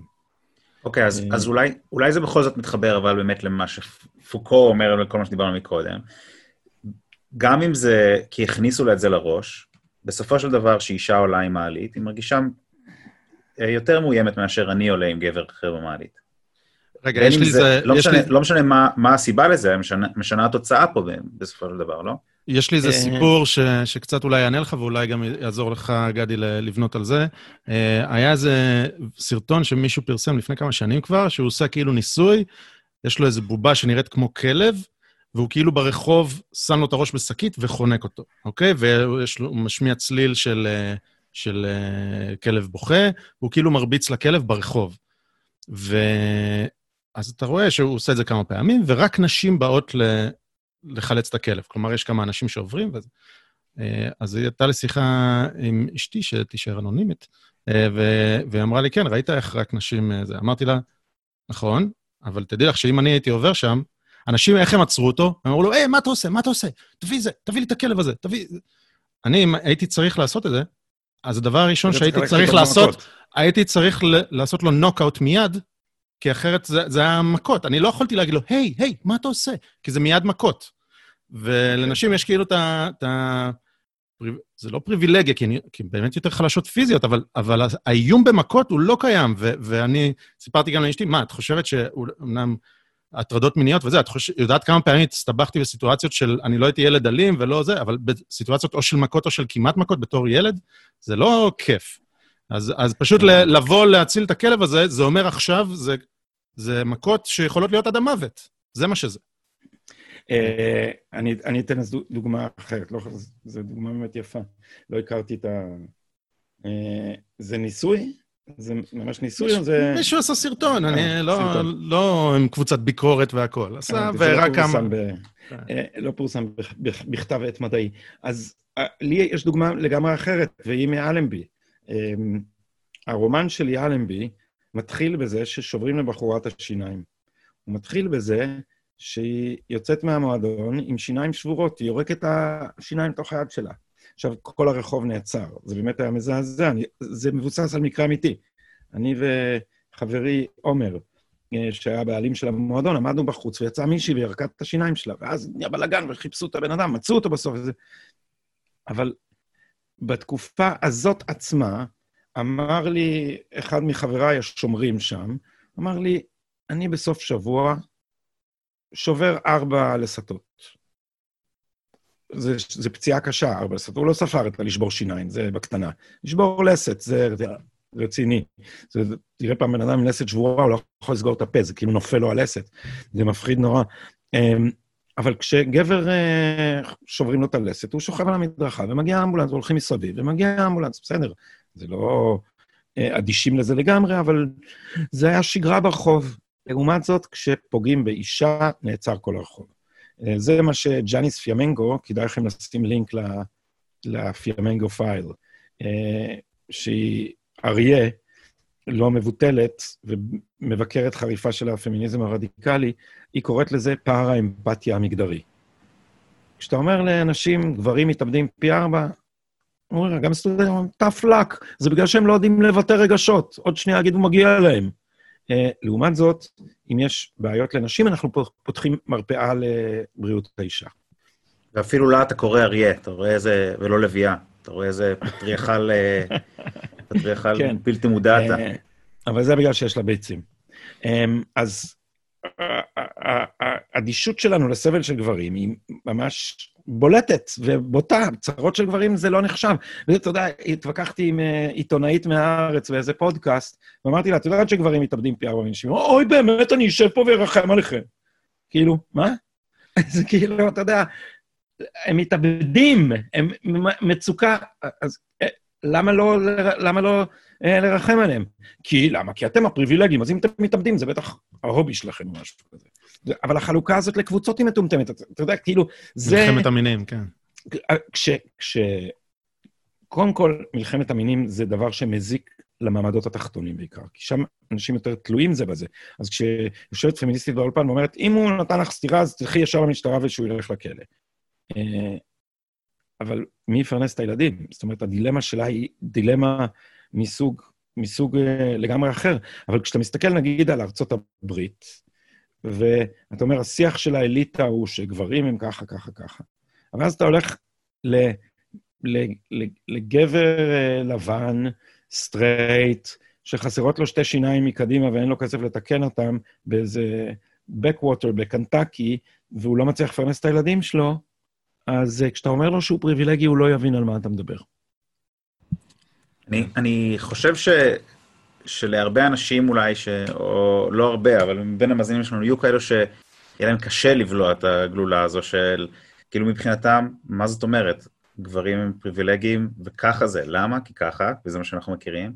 אז אני רק רוצה לחדד שלפחות בעיניי, הנקודה הכי חשובה פה היא לא מי יותר פריבילג, מי יותר מסכן, מי יותר לא יודע מה, אלא זה שזה לא צריך להיות אישו. זאת אומרת, לא צריך לקטלג אותך לפי, קודם כל, האם אתה, אה, יש לך פין או אין לך פין, אלא זה לא צריך להיות אישו בכלל, לא צריך להסתכל אבל על... הטענה היא שאתה בכלל לא מבין כמה אתה פריבילגי, שאתה לא יודע איזה יתרונות יש לך. הטענה הזאת נכון, לא... אז, אז, אז, זו הטע... אז זו הטענה מנגד, שזה צריך להיות לא non-issue ולא... אה, שדווקא גברים מתאבדים יותר, אז הם המסכנים יותר, או משהו בסגנון הזה.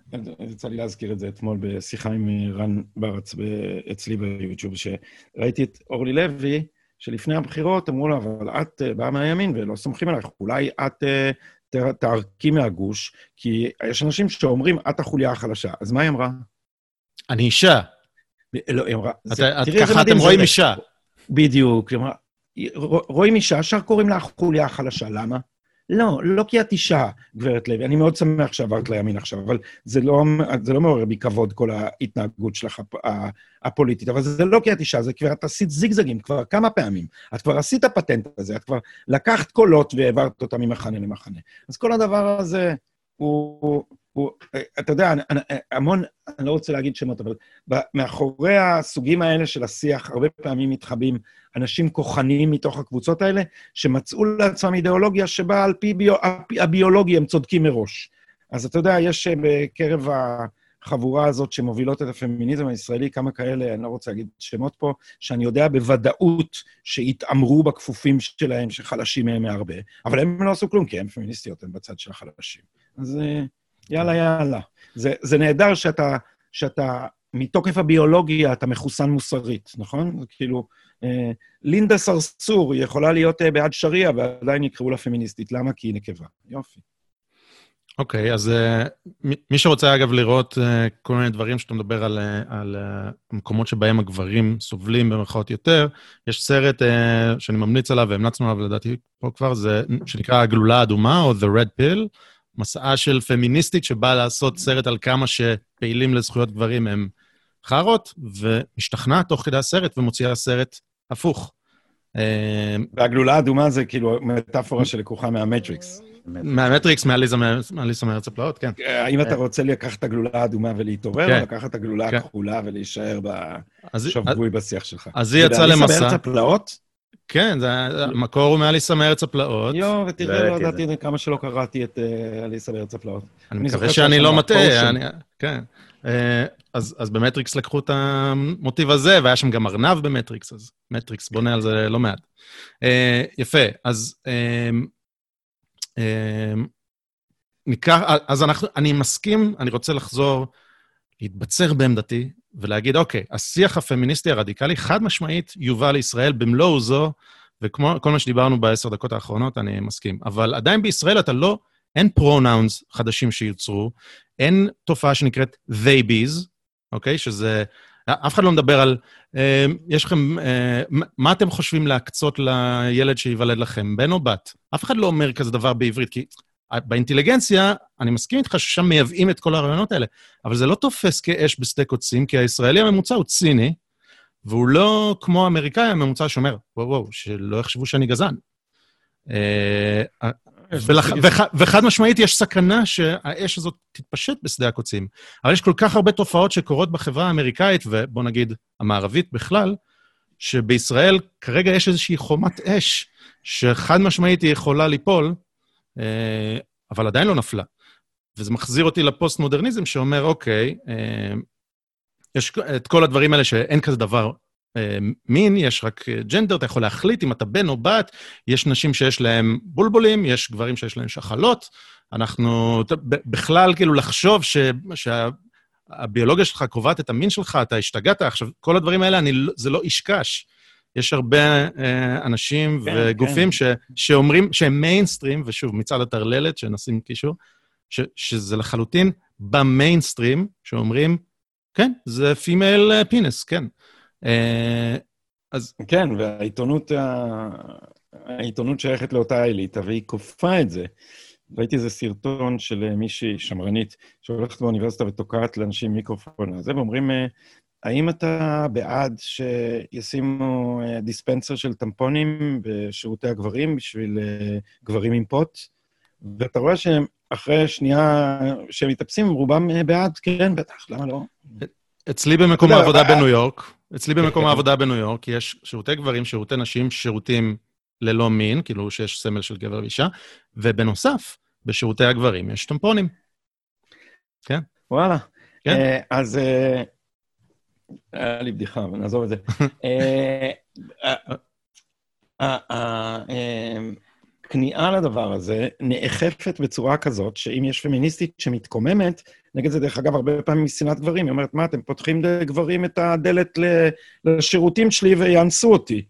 אה, היא צודקת, יש איזה אחד שנכנס לכלא על אונס, נדמה לי באוסטרליה, או אני לא זוכר את השם שלו, זה, כן. והוא אמר שהוא אישה, והכניסו אותו לכלא נשים, והוא המשיך לאנוס שם. והוא אנס שם בכלא, כן. ויש את מה שקורה בספורט, שזה רבאק.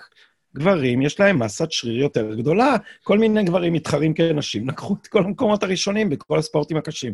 ברצינות. כן. וזו החומה באולימפיאדה תתפרץ עד, עד אה, שנה הבאה, אז יהיו גברים שיתחרו. אגב, לגבי הכלא, אז למה, למה אנחנו טוענים שזה מיינסטרים? כי המועמד לנשיאות מטעם הדמוקרטים, ג'ו ביידן, אמר באחד מה... אתה יודע, שבת תרבות כזה שיש שם, מראיינים אותו, והוא אומר, כן, ואגב, בכלא לא צריך, אתה צריך להיות או בכלא גברים או נשים, לא לפי מה שמגדירים אותך מנהלי הכלא, אלא לפי מה שאתה חושב. ואם אתה רוצה אה, אה, גניקולוג, אז טוב, לא משנה, את כבר יודעת מה אני מתכוון. ומחיאות כפיים סוערות. ומחיאות כפיים. עכשיו, זה לא, זה מיינסטרים של המיינסטרים של המיינסטרים, מועמד לנשיאות, לא, הקצה לא, לא. השפיץ לא, של השפיץ. לא, לא, זה המפלגה הדמוקרטית.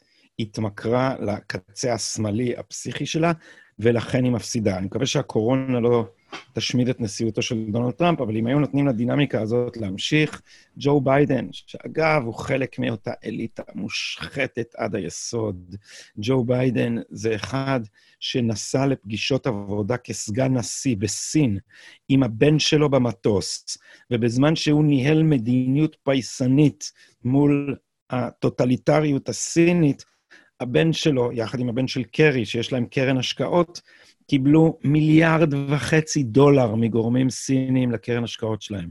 עכשיו, רוזמונט קפיטל, זה נקרא, נדמה לי. החברה הזאת, מי שמע עליה קודם? כמובן שנתנו לו את הכסף הזה כי הוא הבן של ביידן, וזה, אפילו אם אין לך הוכחה שהוא ניהל, שבגלל זה הוא ניהל מדיניות אה, יד רכה מול סין, זה כשלעצמו כל כך זועק, שעל זה היה צריך, על זה לבדו היה צריך להעיף אותו מכל המדרגות של הפוליטיקה, ולפחות לפתוח בחקירה.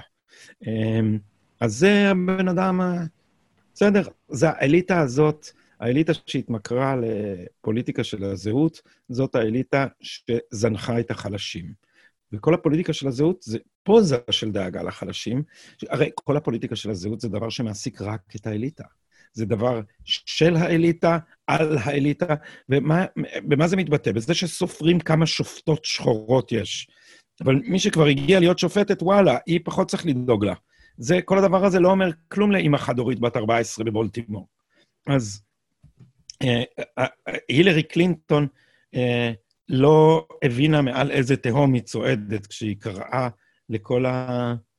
אלה שנשארו מאחור דיפלורבלס. היא אמרה, כן, אלה הם גזענים, הם אסלאמופובים, הם הומופובים, הם זה, הם זה, הם זה, הם זה. I call them the basket of deplorables. You can put them in the basket, what I call the basket of deplorables. הבזויים. אתה יודע, כאילו, אני סקרתי בשביל מוסף ספרים, ספר של ויקטור דייוויס הנסון, כן. ההיסטוריון הדגול. שכתב ספר, אחד הספרים הכי מעניינים, שנקרא The Case for Trump. Uh, והספר מוקדש ל-deplorables. To the deplorables. אתה פותח את הספר, כתוב to the deplorables. Uh, כשראיינתי את סטיב בנון בזמנו, רעיון שעלה לי בהרבה יחסים עם הרבה אנשים, איך אתה מדבר איתו? מה אתה זה? למה אתה לא אומר שהוא גזעני? הוא לא גזעני, דרך אגב. הוא מאוד יהיר, הוא... יש לו הרבה עניינים, אבל לא גזעני.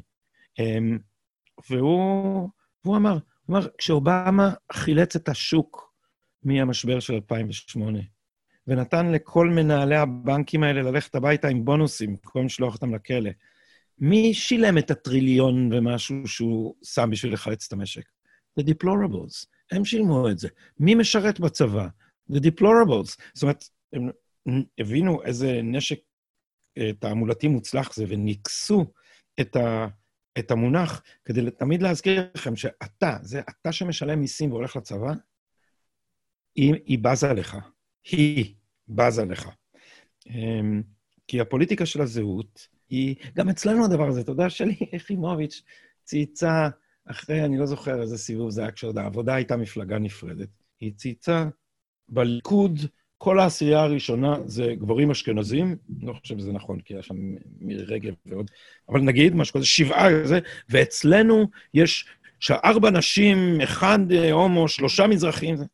אתם מפלגת האליטה המפונפנת. את עושה, את באמת חושבת שאת השוליים? השוליים מצביעים לך? אתם מפלגת היוהרה של האליטה המפונפנת. אוקיי, okay, אז uh, נדלג פה על כמה דברים שרצינו לדבר, כי לקחת אותנו לאמריקה, לארה"ב, uh, ואני רק רוצה להתייחס, אמרת, כן, זה השוליים של השמאל שלקח את המפלגה הדמוקרטית, אבל זאת הטענה בעצם שלי. הש, השוליים האלה זלגו לתוך המיינסטרים, והיום המפלגה הדמוקרטית לא יודע לא לדבר בקיצונית, לא יודעת לא לדבר בקיצונית, ולכן זה ממש במיינסטרים, וכלי התקשורת חייבים לגונן על זה, כי הם... יש להם צד, אה, רבים מכלי התקשורת, ולכן כל השיח הזה זולג למיינסטרים. עכשיו... פשוט הקיצון הזה עושה הכי הרבה רעש, ואם הם לא ידברו בשפה הזו, אז, אה, אז הרעש יהיה כל כך חזק, שזה ירגיש כאילו באמת משהו גדול קורה, כן. למרות שהם באמת הקיצון.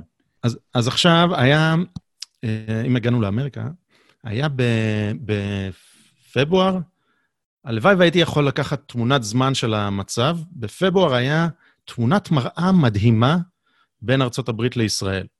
היה לנו נשיא וראש ממשלה, ששניהם, מוע...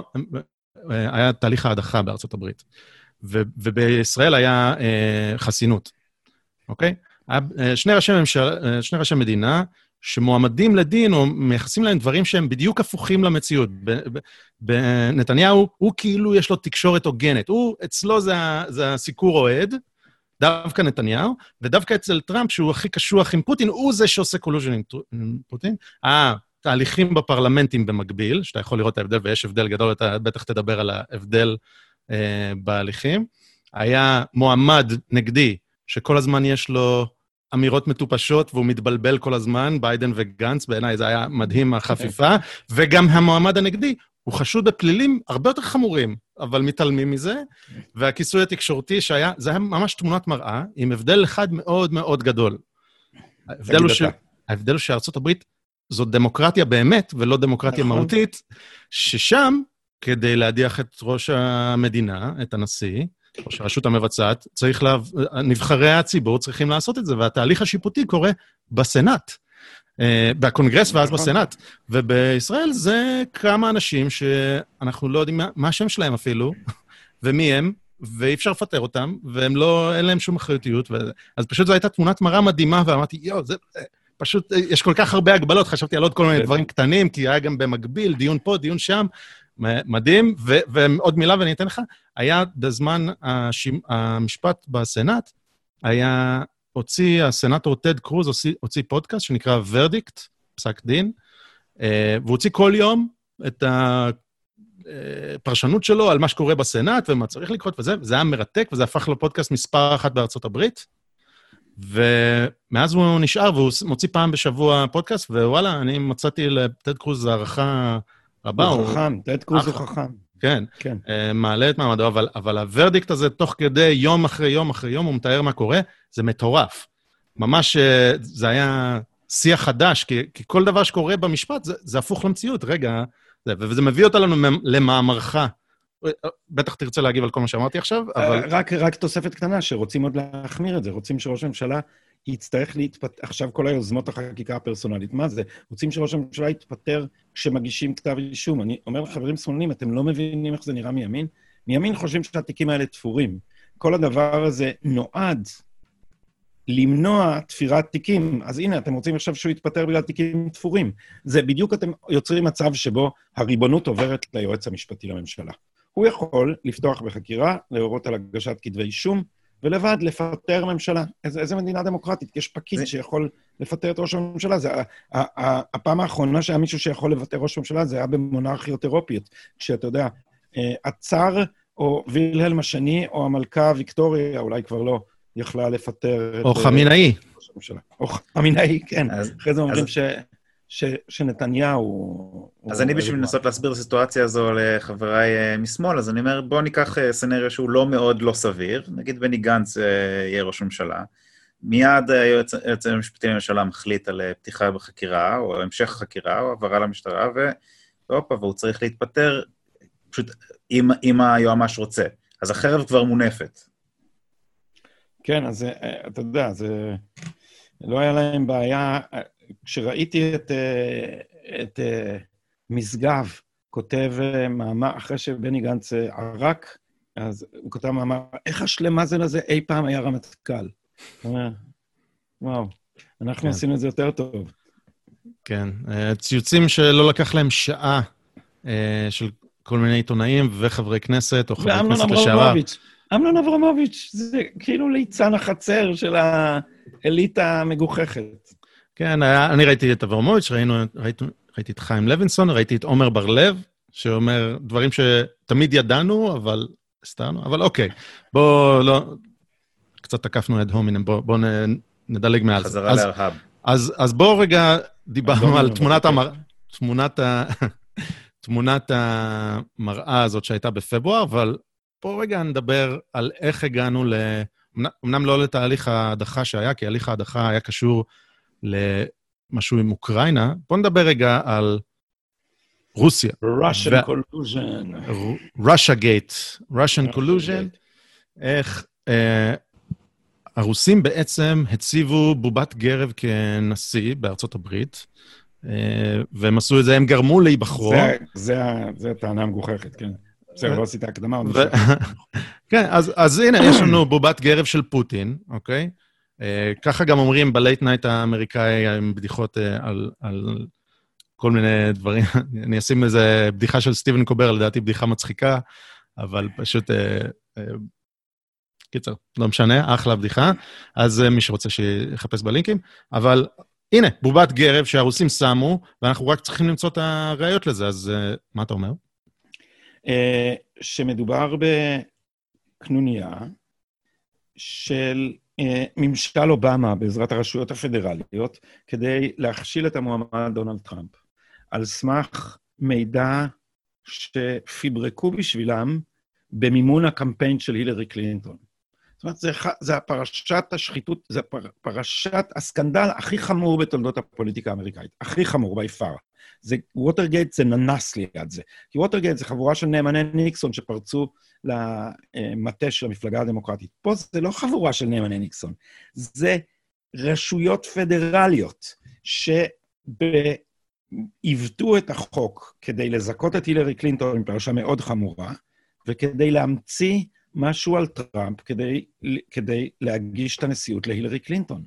זה דבר מופרע פשוט. עכשיו, כל מי שאומר לי שזו תיאוריית קונספירציה, אתה יודע, זה כבר לא מחזיק מים.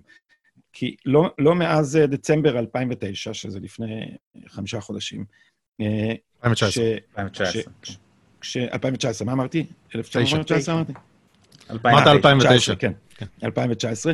אה, כשמייקל הורוביץ המבקר הכללי של משרד המשפטים האמריקאי הגיש דוח שהראה שה-FBI הוליך שולל את בתי המשפט כדי להשיג אישורי האזנה לקרטר פייג', שהיה אחד מהיועצים של טראמפ, כלומר, לחדור לתוך הקמפיין של טראמפ. שיקרו לבתי המשפט. הוא לא גילה שהוא עשה את זה על סמך ידיעות שהוא קיבל מחברה ש... הקמפיין של קלינטון שילם לה כדי לייצר לכלוך על טראמפ. זאת אומרת, הקמפיין של הילרי קלינטון מימן תיק לכלוכים שעל בסיסו הרשויות הפדרליות חדרו לתוך הקמפיין של טראמפ כדי להכשיל אותו. צריך להבהיר, זה לא, ש... זה לא שהוא שכח לכתוב משפט, אלא יש שם איזה, אני לא זוכר בדיוק אבל... הם זיפו אימייל אחד. הם uh, הסתירו במתכוון את מקור המימון. כן. הם, uh, ספציפית אמרו לא. כשנשאלו, במקום להגיד כן, הם אמרו לא. זה לא שהסירו מידע. השאלה, השאלה שעליה uh, הם אמרו לא, בשעה שהתשובה הייתה כן, uh, להלן הזיוף, זה uh, לגבי השאלה אם קרטר פייג', שעליו ביקשו את צווי ההאזנה, האם הוא שיתף פעולה בעבר עם רשויות הביון והאכיפה של ארה"ב, והוא שיתף פעולה בעבר. הוא אה, עזר להם להביא לדין מרגלים רוסים. זאת אומרת, זה בן אדם שהוא היה, היה אה, מודיע שלהם, והם החליטו להפוך את זה עליו באמצעות שקרים שאין להם שום אה, בסיס, ובלי, ו, ו, ועשו מצג שווא לבתי המשפט כדי, כדי להזיע. עכשיו, אנשים לא יודעים את כל הפרטים, אבל יש פה, זה לא רק זה. הם עשו, ממשל אובמה, כל ממשל אמריקאי מאזין לדיפלומטים זרים. זה כל ממשל, בכל מקום מנסה להאזין לדיפלומטים זרים. אבל יש באמריקה חוקים שמגינים על האזרחים האמריקאים שדיברו עם הדיפלומטים הזרים. אבל יש מה שנקרא reverse surveillance, אה, אה, ניטור מהופך. זאת אומרת, אתה רוצה להאזין אה, לאזרח אה, זוהר ארנון, ואז אתה מחכה שזוהר ארנון ידבר עם השגריר הרוסי, ואתה מקליט את השיחה. ואז אתה שומע גם אותו. עכשיו, באופן חוקי באמריקה אסור, בשום מסמך לא יכול להופיע השם שלו, צריך, זה נקרא masking. צריך לטשטש את הזהות של האמריקאי שאסור להאזין לו. ממשל אובמה עשה בעשרות, עשה unmasking לאנשים בתוך קמפיין אה, טראמפ. זאת אומרת, כל פעם שמישהו דיבר עם מי שמותר להאזין לו, הם אחר כך הגישו בקשות ל unmasking של האנשים בתוך קמפיין טראמפ, אז הם יכלו פשוט לשמוע את מה אומרים בתוך קמפיין טראמפ. זה הממשל הדמוקרטי שפועל כדי לעשות את הדבר הזה נשיא מתחרה. עכשיו, הדבר המצחיק שקרה, וככה, אני, אני, יש, אתה יכול גם לשים לינק למאמר שלי בהארץ, כפי שהוא מופיע בבלוג שלי, כי שם עשיתי גרסה פתוחה, בגדיטאו.קום, אה, מפני שקרה דבר נורא, נורא אה, מפתיע. טראמפ ניצח בבחירות. ואז טראמפ מקבל לרשותו את כל המנגנונים שפתחו עליו בחקירה מפוברקת על זה שהוא שותף של פוטין. ואז הוא יתחיל לשאול שאלות. מה זה? למה פתחו בחקירה? על סמך מה? עכשיו, לא הייתה סיבה לפתוח בחקירה, סיבה חוקית אה, טובה מספיק. זה הכל בלוף. אז, אז הם נכנסו להיסטריה. עכשיו, לא ברור מה, אה, מה בדיוק קרה שם מאחורי הקלעים, אבל אני התחלתי את הכתבה מזה שסוזן רייס, היועצת לביטחון לאומי, בדקה אחרי שנגמר ממשל אובמה, ב-12 בצהריים, ב-20 בינואר 2017, ב-12 מתחלף הממשל, ב-12 ורבע עוד יש לה גישה לאימייל שלה, של הממשל, והיא רצה למשרד וכותבת סיכום פגישה עם אובמה. הפגישה הזאת התרחשה שבועיים קודם לכן. זאת אומרת, זה לא שהיא יצאה מהפגישה ורשמה רשימות. אימייל לעצמי היא כתבה. אה, ושם היא כותבת גרסה שמנקה את אובמה מתדריך שהתרחש ערב לפני, או יום לפני שראשי הממשל היו צריכים ללכת, ראשי אה, רשויות המודיעין והאכיפה היו צריכים להיפגש עם טראמפ. מה הם עשו שם? יהיה מאוד מפתיע אם הם לא תיאמו מה להגיד לטראמפ. אבל הם כולם נבהלו, כנראה, ממה שעומד לקרות. ו... והתשובה שלהם לשאלה מה לעשות נגד זה הייתה להמשיך את החקירות. שזו תשובה, אני כמעט יכול להגיד, גאונית בפשטותה. איך למנוע מטראמפ לגלות את מקורות החקירה נגדו? להמשיך בחקירה. ואז, אם הוא ינסה לגעת במשהו מזה, יגידו שיבוש, שיבוש, שיבוש חקירה. כן. ואז יכניסו אותו למגננה. שכל כך הרבה אה, גופים או, או אנשים בתוך הגופים הכי חשובים במנגנון הפדרלי האמריקאי, הם בעצם אה, חברו פה לקנוניה. איך זה הגיוני שכל כך הרבה אנשים... חד משמעית, כן. וזה הגיוני, כי כולם, אה, תיאר את זה לי סמית, הספר הכי מוצלח על זה, הוא לא הספר שזכרתי, הוא הספר של לי סמית, שנקרא The Plot Against the President, לא במקרה החרימו אותו בכל העיתונות הליברלית. ספר מדהים, לי סמית זה עיתונאי מעולה בטאבלט, תחקירן דגול. אז, אז uh, uh, בספר הזה הוא אומר, תראו, האנשים האלה חושבים באמת ובתמים שטראמפ זה סכנה ל, ל, ל, ל, לכל מה שמוסרי בעיניהם. עכשיו, הם כל הזמן אומרים שצריך להציל את הרפובליקה מטראמפ, אבל הוא אומר, זה לא נכון. הם חושבים שצריך להציל את מורשת אובמה מטראמפ. והם חושבים, כמו האליטות הניידות, פה, שם ובכל מקום, הם חושבים שצריך להציל את הדמוקרטיה מידי האזרחים. אתם חושבים שהאזרחים הם האידיוטים האלה שמצביעים לטראמפ, וצריך להציל את מורשתו הקדושה של אובמה הפרוגרסיבי, על כל מה שזה אומר, על איכות הסביבה ועל הסכם הגרעין עם איראן ועל הרגולציה של תעשיית האנרגיה וכל הדברים האחרים, את, צריך להציל את, ה, את המסע אה, הקדוש הזה מפני, מפני האזרחים, כלומר, מפני הדמוקרטיה. אבל מספיק בן אדם אחד בתוך המנגנון הזה, ש... שיפיל את, כל, את, את הכל. זה אז, מגדל קלפים. אז, אז, אז אני רק אענה לזה ש, שצריך, שהבכירים, צריך להיות מדיניות מלמעלה כדי שאתה יודע, אנשים שעושים את הפעולות, הם אולי לא, אין להם את כל התמונה על מגדל הקלפים, זה, זה מלמעלה. כן, זה, לא. זה אגב גם מה שקורה אולי בישראל, אם אבי וייס צודק. נכון, אני מבין את זה, אני בכוונה רק ש... אתה מאתגר את הצד השני, לא, ברור. יש כזה דבר אז, שזה מוכתב מלמעלה? כן, אה, אה, לפי אנדרו מקארתי, שאת ספרו סקרתי אה, בחרוזים, הוא אומר שלדעתו אובמה היה המאסטרו שתכנן את כל זה, אבל קשה מאוד להוכיח דבר כזה. אובמה בפירוש תדרך אותם לתת, לספק, יש, אפשר להראות מה אובמה עשה. אובמה עשה כל מיני דברים. אובמה חשב שהקנוניה הרוסית זה דבר מטופש. הוא חשב, לפני הבחירות, הוא דיבר על זה שמי שחושב שמשפיעים על הבחירות שלנו, that our elections are rigged, לא מבין איך זה עובד. כי נכון, מנסים להשפיע, אבל המערכת היא מדי מבוזרת וזה לא, לא ישפיע. כשהוא אמר את זה לפני הבחירות, זה היה באווירה שפחדו שאחרי הבחירות טראמפ יגיד שהוא לא מקבל, לא מקבל. את התוצאות כי הרוסים בחשו. אז, אבל מרגע שטראמפ ניצח בבחירות, אובמה התחיל להתעסק עם הקנוניה הרוסית. פתאום התחיל להגיד שזה, הוא, הוא גירש דיפלומטים רוסים, הוא, הוא ביקש דוח מודיעין על, ה, על ההתערבות של הרוסים בבחירות, הוא סגר איזה בניין שהיה ב... ב, ב נדמה לי של דיפלומטים רוסים, אבל יכול להיות שזו חברה רוסית, או לוביסטים רוסים, אני לא זוכר את הפרטים, והוא התחיל לדבר פתאום על הקנוניה הרוסית הנוראה. אבל צריך להבין גם, זה מעגל מאוד מאוד אינטימי של יועצים של נשיא, אה, שנמצאים בחיכוך אחד עם השני ואיתו, והם עשו את זה, ה-Crossfire Hurricane Team, האנשים שעסקו בחקירת טראמפ, זו קבוצה מאוד קטנה ואליטיסטית, ומה שהם עשו, זה הם עשו את זה חקירת counter-intelligence, חקירת ביון, שזה חקירות לחשיפת מרגלים, שזה דבר סודי. זה לא כמו חקירה פלילית. חקירה פלילית זה לא דבר סודי. חקירה פלילית זה דבר שהרבה אנשים יכולים להיות מעורבים בו, ואין אין, אה, סיבות טובות לעשות לו, אני לא יודע, אולי כשזה נשיא אפשר... אה, אבל counter intelligence זה דבר שצריך סיווג גבוה בשבילו. ואז אתה ישר מדיר את כל מי שלא שייך למעגל הפנימי.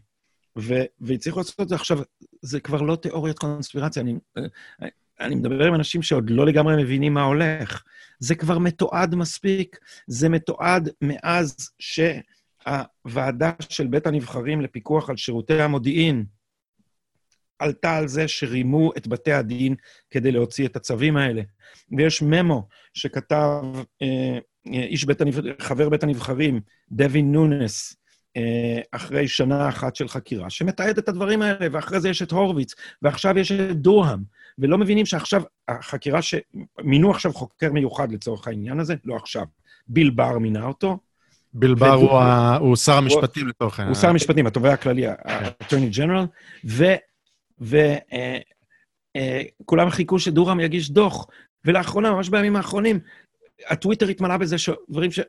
ציטוט מביל בר שאומר, אני לא, דורם לא חושב שתפקידו להגיש דוח, הוא חושב שתפקידו להגיש כתבי אישום.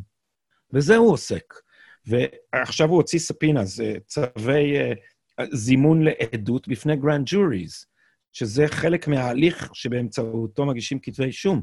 עכשיו, אם יהיו פה כתבי אישום נגד ראש CIA, ראש FBI לשעבר, יועצת לביטחון לאומי, אני מנחש, זה הכל, אני לא, לא יודע מה, מה יהיה, אבל לא, הולכים, לא נראה לי שדורם הולך אחרי הש"ג. אז יש, הדבר הזה יכול להגיע אולי עד אובמה עצמו. אז אה, כל מי שאומר עכשיו שמדובר בתיאוריית קונספירציה, אה, איך להתבטא בעדינות, the shit is going to hit the fan, וזה עומד לקרות ממש בקרוב, קורונה or not. אז, אז בכל אה, ערוצי החדשות האמריקאים כבר, הם, הם, הם, הם הולכים איתך? לא יודע, MSNBC ו-CNN ו-ABC, כל, כל ה mainstream, liberal media, ניו יורק טיימס, וושינגטון פוסט, עושים מניפולציות כל כך אה, מגוחכות במידע. תראה, האנשים ב-2018, הפוליצר, קיבלו אותו אלה שדיווחו על, ה, על הקנוניה הרוסית. נתתם פוליצר לאנשים שדיווחו על מה שלא היה, שלא דיווחו על מה שכן היה, שפשוט הם הגליקמנים, הם כאילו, הם, הם, הם אה, חזרו כמו תוכים אחרי הדלפות מגמתיות של ה-FBI, בלי תחקיר עצמאי, ועל זה הם קיבלו פוליצר, ועכשיו מתברר שהם פשוט מכרו את השקר של uh, הנוכלים שהדליפו להם. אגב, אה, רק להמחשה, היה, תקן אותי אם אני טועה בפרטים, אבל ראש ה-FBI, ג'יימס קומי, בא לאחת הפגישות הראשונות, אם לא הפגישה הראשונה עם הנשיא טראמפ, להגיד לו שהוא לא, אה, בכלל לא חשוד. רק כן. מה, הוא בא והקליט אותו וניסה לתפוס אותו לא. במילה וגם, וגם הדליף, לא? הוא לא הקליט אותו, הוא כתב ממו אחרי הפגישה. אה, אה, נכון, נכון. אה, הוא כתב memo על, על כל הפגישות, אבל הפגישה הראשונה שבה הוא אמר לה, ש... הוא עשה משחק כפול, הוא, לנשיא טראמפ הוא אמר שהוא לא חשוד. ולציבור מכרו כל הזמן רמזים שהוא כן חשוד. וזה התפוצץ, אה, נדמה לי במאי, כאשר אה, קומי סירב להגיד בוועדה של הקונגרס שהוא העיד בה, הוא סירב להגיד שטראמפ לא, לא חשוד. ופה טראמפ התפוצץ והעיף אותו. כן, שזה עוד הבדל בין ארה"ב לישראל. ש... כן, אבל גם שם זה מיד התחיל, שם התחיל נרטיב ה-obstruction. כן. וכל, וכל החקירה של מולר היא הרי חקירת obstruction. הרי הם ידעו כבר שלא ימצאו הסכם סודי בין טראמפ לפוטין, אבל הם עשו חקירה מסועפת מספיק בתקווה שטראמפ מתישהו ייכשל בה, ישקר, או יסתור את עצמו, או, או ימצאו הוראות שלו להסתיר דברים, או משהו כזה, והם לא הצליחו, למרות שהם טוענים שיש שקרים, הם לא הצליחו למצוא משהו כן. שהוא מספיק בשביל להגיש כתב אישום. אז תחנות הצדק טוחנות לאט, ואז היה לנו את, ה... את תחילת החקירה. מ-2017 היה את הצוות המיוחד של מולר, לקח לו כמעט שנתיים, נכון? אה, להגיש דוח של כלום. דוח שאומר שלא היה collusion, אין כלום. אה, ו obstruction, עשינו גם המון המון עבודה על obstruction. ולא הצלחנו להוכיח, לא הצלחנו להוכיח שאין obstruction, כאילו זה, אה, חזקת האשמה. שזה דבר ש... ואת זה כל המדיה מצטטת. כאילו. כשאנחנו אמרנו, הנה דוח מולר, אני, אתה יודע, היה לי ויכוחים כאלה בפייסבוק, הנה דוח מולר, שנה חקירה של ה-FBI, שנתיים חקירה של מולר, לא מצאו כלום, כלום. אז אמרו לי, מה, מה, מה אתה מדבר? אבל דוח מולר קובע שלא הצליחו להוכיח שאין קנוניה. אז כאילו, לא הצליחו להוכיח שכן, נגמר, מת. כל מי שישר אין לו ברירה אלא להודות בזה, ועד היום יש לי ויכוחים, אתה יודע, אנשים ש... כן. אני, אני לא מבין איך אפשר להמשיך להחזיק בטענה הזאת. אבל כשכל המדיה טוחנת אותה, אתה יודע, אז כאילו זה כמו אצלנו, כשכל האברמוביצ'ים מדברים באותו קול, אז גם הציבור מתחיל להגיד את זה. ואז זה נהיה הגיוני שבג"ץ יתערב ליולי אדלשטיין במתי לנהל את ההצבעה. כן, היינו רוצים לדבר על זה עוד שלוש שעות, אבל... אה, אה, אוקיי, אז, מ, אז מדוח מולר, פתאום התחיל, אוקיי, נמצא משהו אחר, התחיל אוקראינה, ואז האימפיצ'מנט, והיה תסכול מאוד גדול בקרב הקהל שאומר, מה, למה טראמפ והרפובליקאים רק סופגים את גופים שיכו חזרה, ואפילו במשפט על ההדחה של טראמפ בסנאט, לא זימנו עדים שברור שהם שיקרו, אז היה תסכול מאוד גדול. אבל הרפובליקאים, כן. מה שהם עשו, נגמר המשפט, אמרו, אוקיי, לא נהפוך את המשפט לתיאטרון, נגמר המשפט, ואז באמת תחנות הצדק, אתה יודע, הקימו את הצוות המיוחד, היה את הדוח מדצמבר, ואז הקימו, הקימו את הצוות של דורם, שהמשימה שלו לעשות הפוך אה, ממה ש... או לחקור את הקנוניה אה, שאתה מדבר עליה, ונראה לאן זה ילך. אבל באמת, לפי מה שהתפרסם, ו... וצריך לחפש את זה, כי זה לא מופיע במהדורה בערוץ 13 כנראה, זה נראה מאוד מאוד... אני מצפה ש... כן. שהנדב אייל עם גיל תמרים והערד נירים והחמי שלווים של העולם יגידו לך את האמת על זה. כן. הם מוכרים לך את הנרטיב הדמוקרטי, כמו תוכים. על נדב אייל אסור לכעוס בזמן הקורונה, גדי, לא, לא סיפרו לך. שמעתי, כן. אוקיי, אז אנחנו... אנחנו לא ביחסים. כן, אה, עושה עבודה מצוינת במערך הקורונה, אני חייב להגיד. אה, באופן כללי, אגב, אני לא מסכים איתו כמעט על כלום, אבל הוא מישהו שלפחות הוא, הוא לא לחלוטין רדוד בעיניי, אה, פשוט אידיאולוגית, אני והוא לא... אז אה, אוקיי, אה, אנחנו מודעים לזמן שלך, אני לא יודע אם יש לך עוד זמן להמשיך, היינו באמת יכולים להמשיך עוד חמש שעות. יש לי חמש דקות, אז כן. נבחר עוד נושא אחד, אני פשוט, אני מתנצל, אני חייב ללכת. כן, כן, לא, אנחנו נראה לי שלא נפתח פה עוד... כן, לא נפתח עוד חזית. עוד חור ארנב, אם נחזור לעליזה בארץ הפלאות. אה, ונסיים עם המלצת תרבות כלשהי, אה, שאנחנו תמיד ממליצים על משהו שתעשו כדי להעשיר את עצמכם, ואם זה סרט, או פודקאסט, או ספר, או טיול, או משהו שלא יהיה. אה, אז אני אתחיל. היה, דיברת על ג'ורדן פיטרסון, אני, יש לו פודקאסט, אני נוהג, נוהג לא לשמוע את הפודקאסט הזה, אה, כי ג'ורדן פיטרסון יש לו הרבה דברים, יש לו 90 אחוז שאני מאוד נהנה לשמוע, ו-10 אחוז אה, bullshit כזה ש, שקשה לי לשמוע, אה, אבל בהחלט הוא, באופן כללי, כיף לשמוע אותו, אבל לא יותר מדי, צריך, אה, מינונים.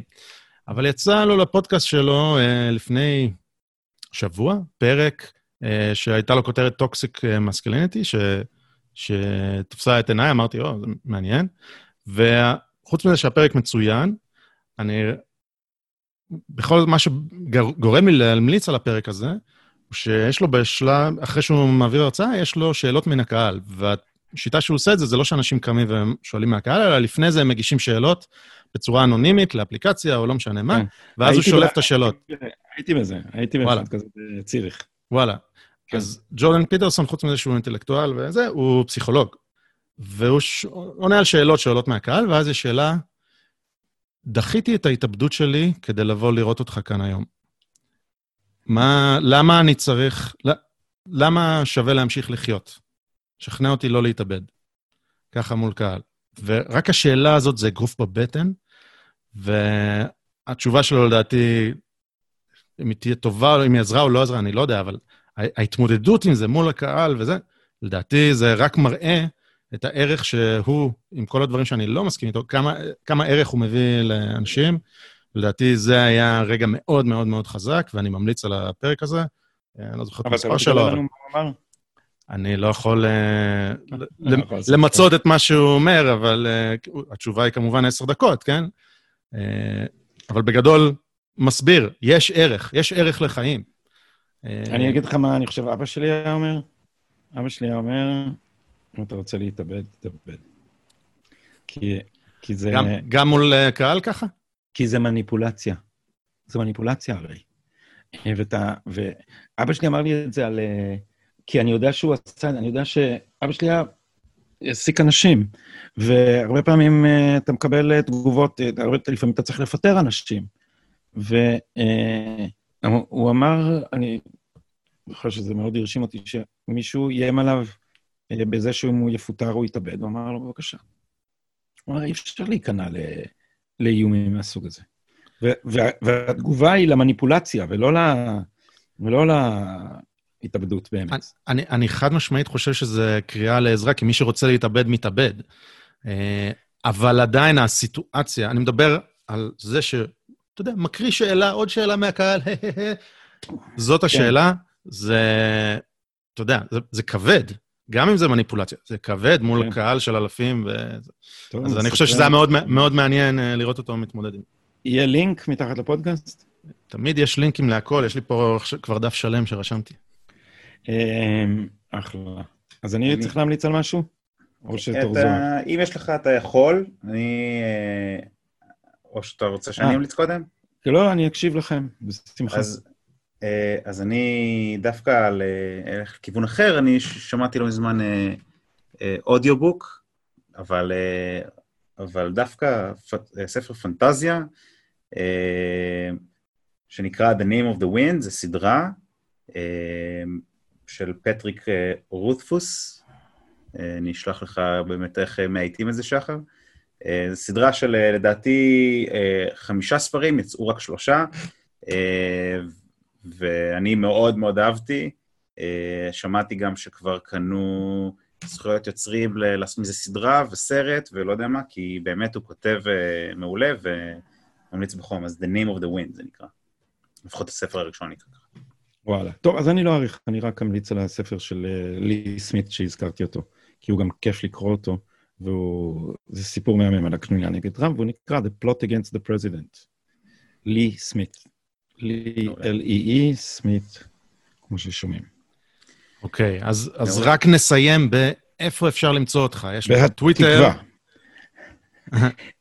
יש לך טוויטר, יש לך ערוץ יוטיוב שאומנם נקרא גדי טאוב, אבל מותג מחדש כ... שידורי המחתרת אה, הציונית.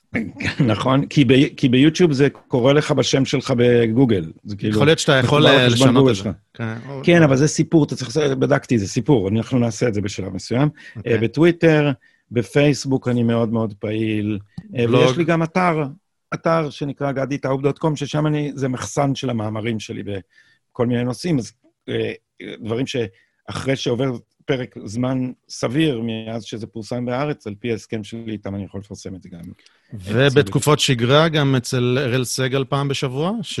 נכון, מפה נכון. כל, מפה כל קורא, בבקשה, תמשיכו לעשות את זה ביחד גם מרחוק. אנחנו על זה. זה נורא כיף, זה כיף, אתה יודע, אנחנו נורא נהנים, באמת אנחנו מסתדרים, אנחנו חברים גם במציאות, אז זה נורא כיף. נהדר, אה, אפשר לחוש את זה, את החברות. זה כמו שאתה יודע, לעשות פודקאסטים עם מישהו שאתה אוהב, זה כיף. כן. אה, טוב, זוהר לא בדיוק נכנס לקטגוריה הזאת, אבל כן. אתה לא אוהב אותו, אוקיי? טוב, מעולה, כן. אה, מעולה.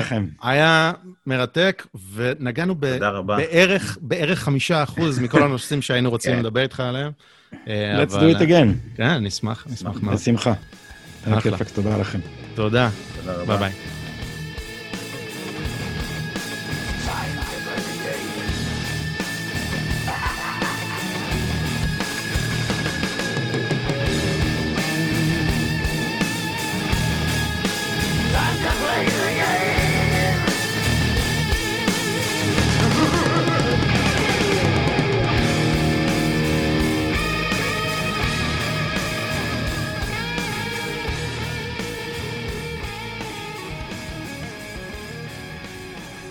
אם אתם מוצאים את הפודקאסט הזה בעל ערך, אז תכתבו לנו תגובות באתר, באימייל, תעקבו אחרינו ביוטיוב, בטוויטר, צייצו אותנו, תשתפו אותנו לחבריכם, כשעוד אנשים ישמעו ויוכלו להאזין, כי אם מצאתם את זה שוב בעל ערך, אז אולי זה שווה.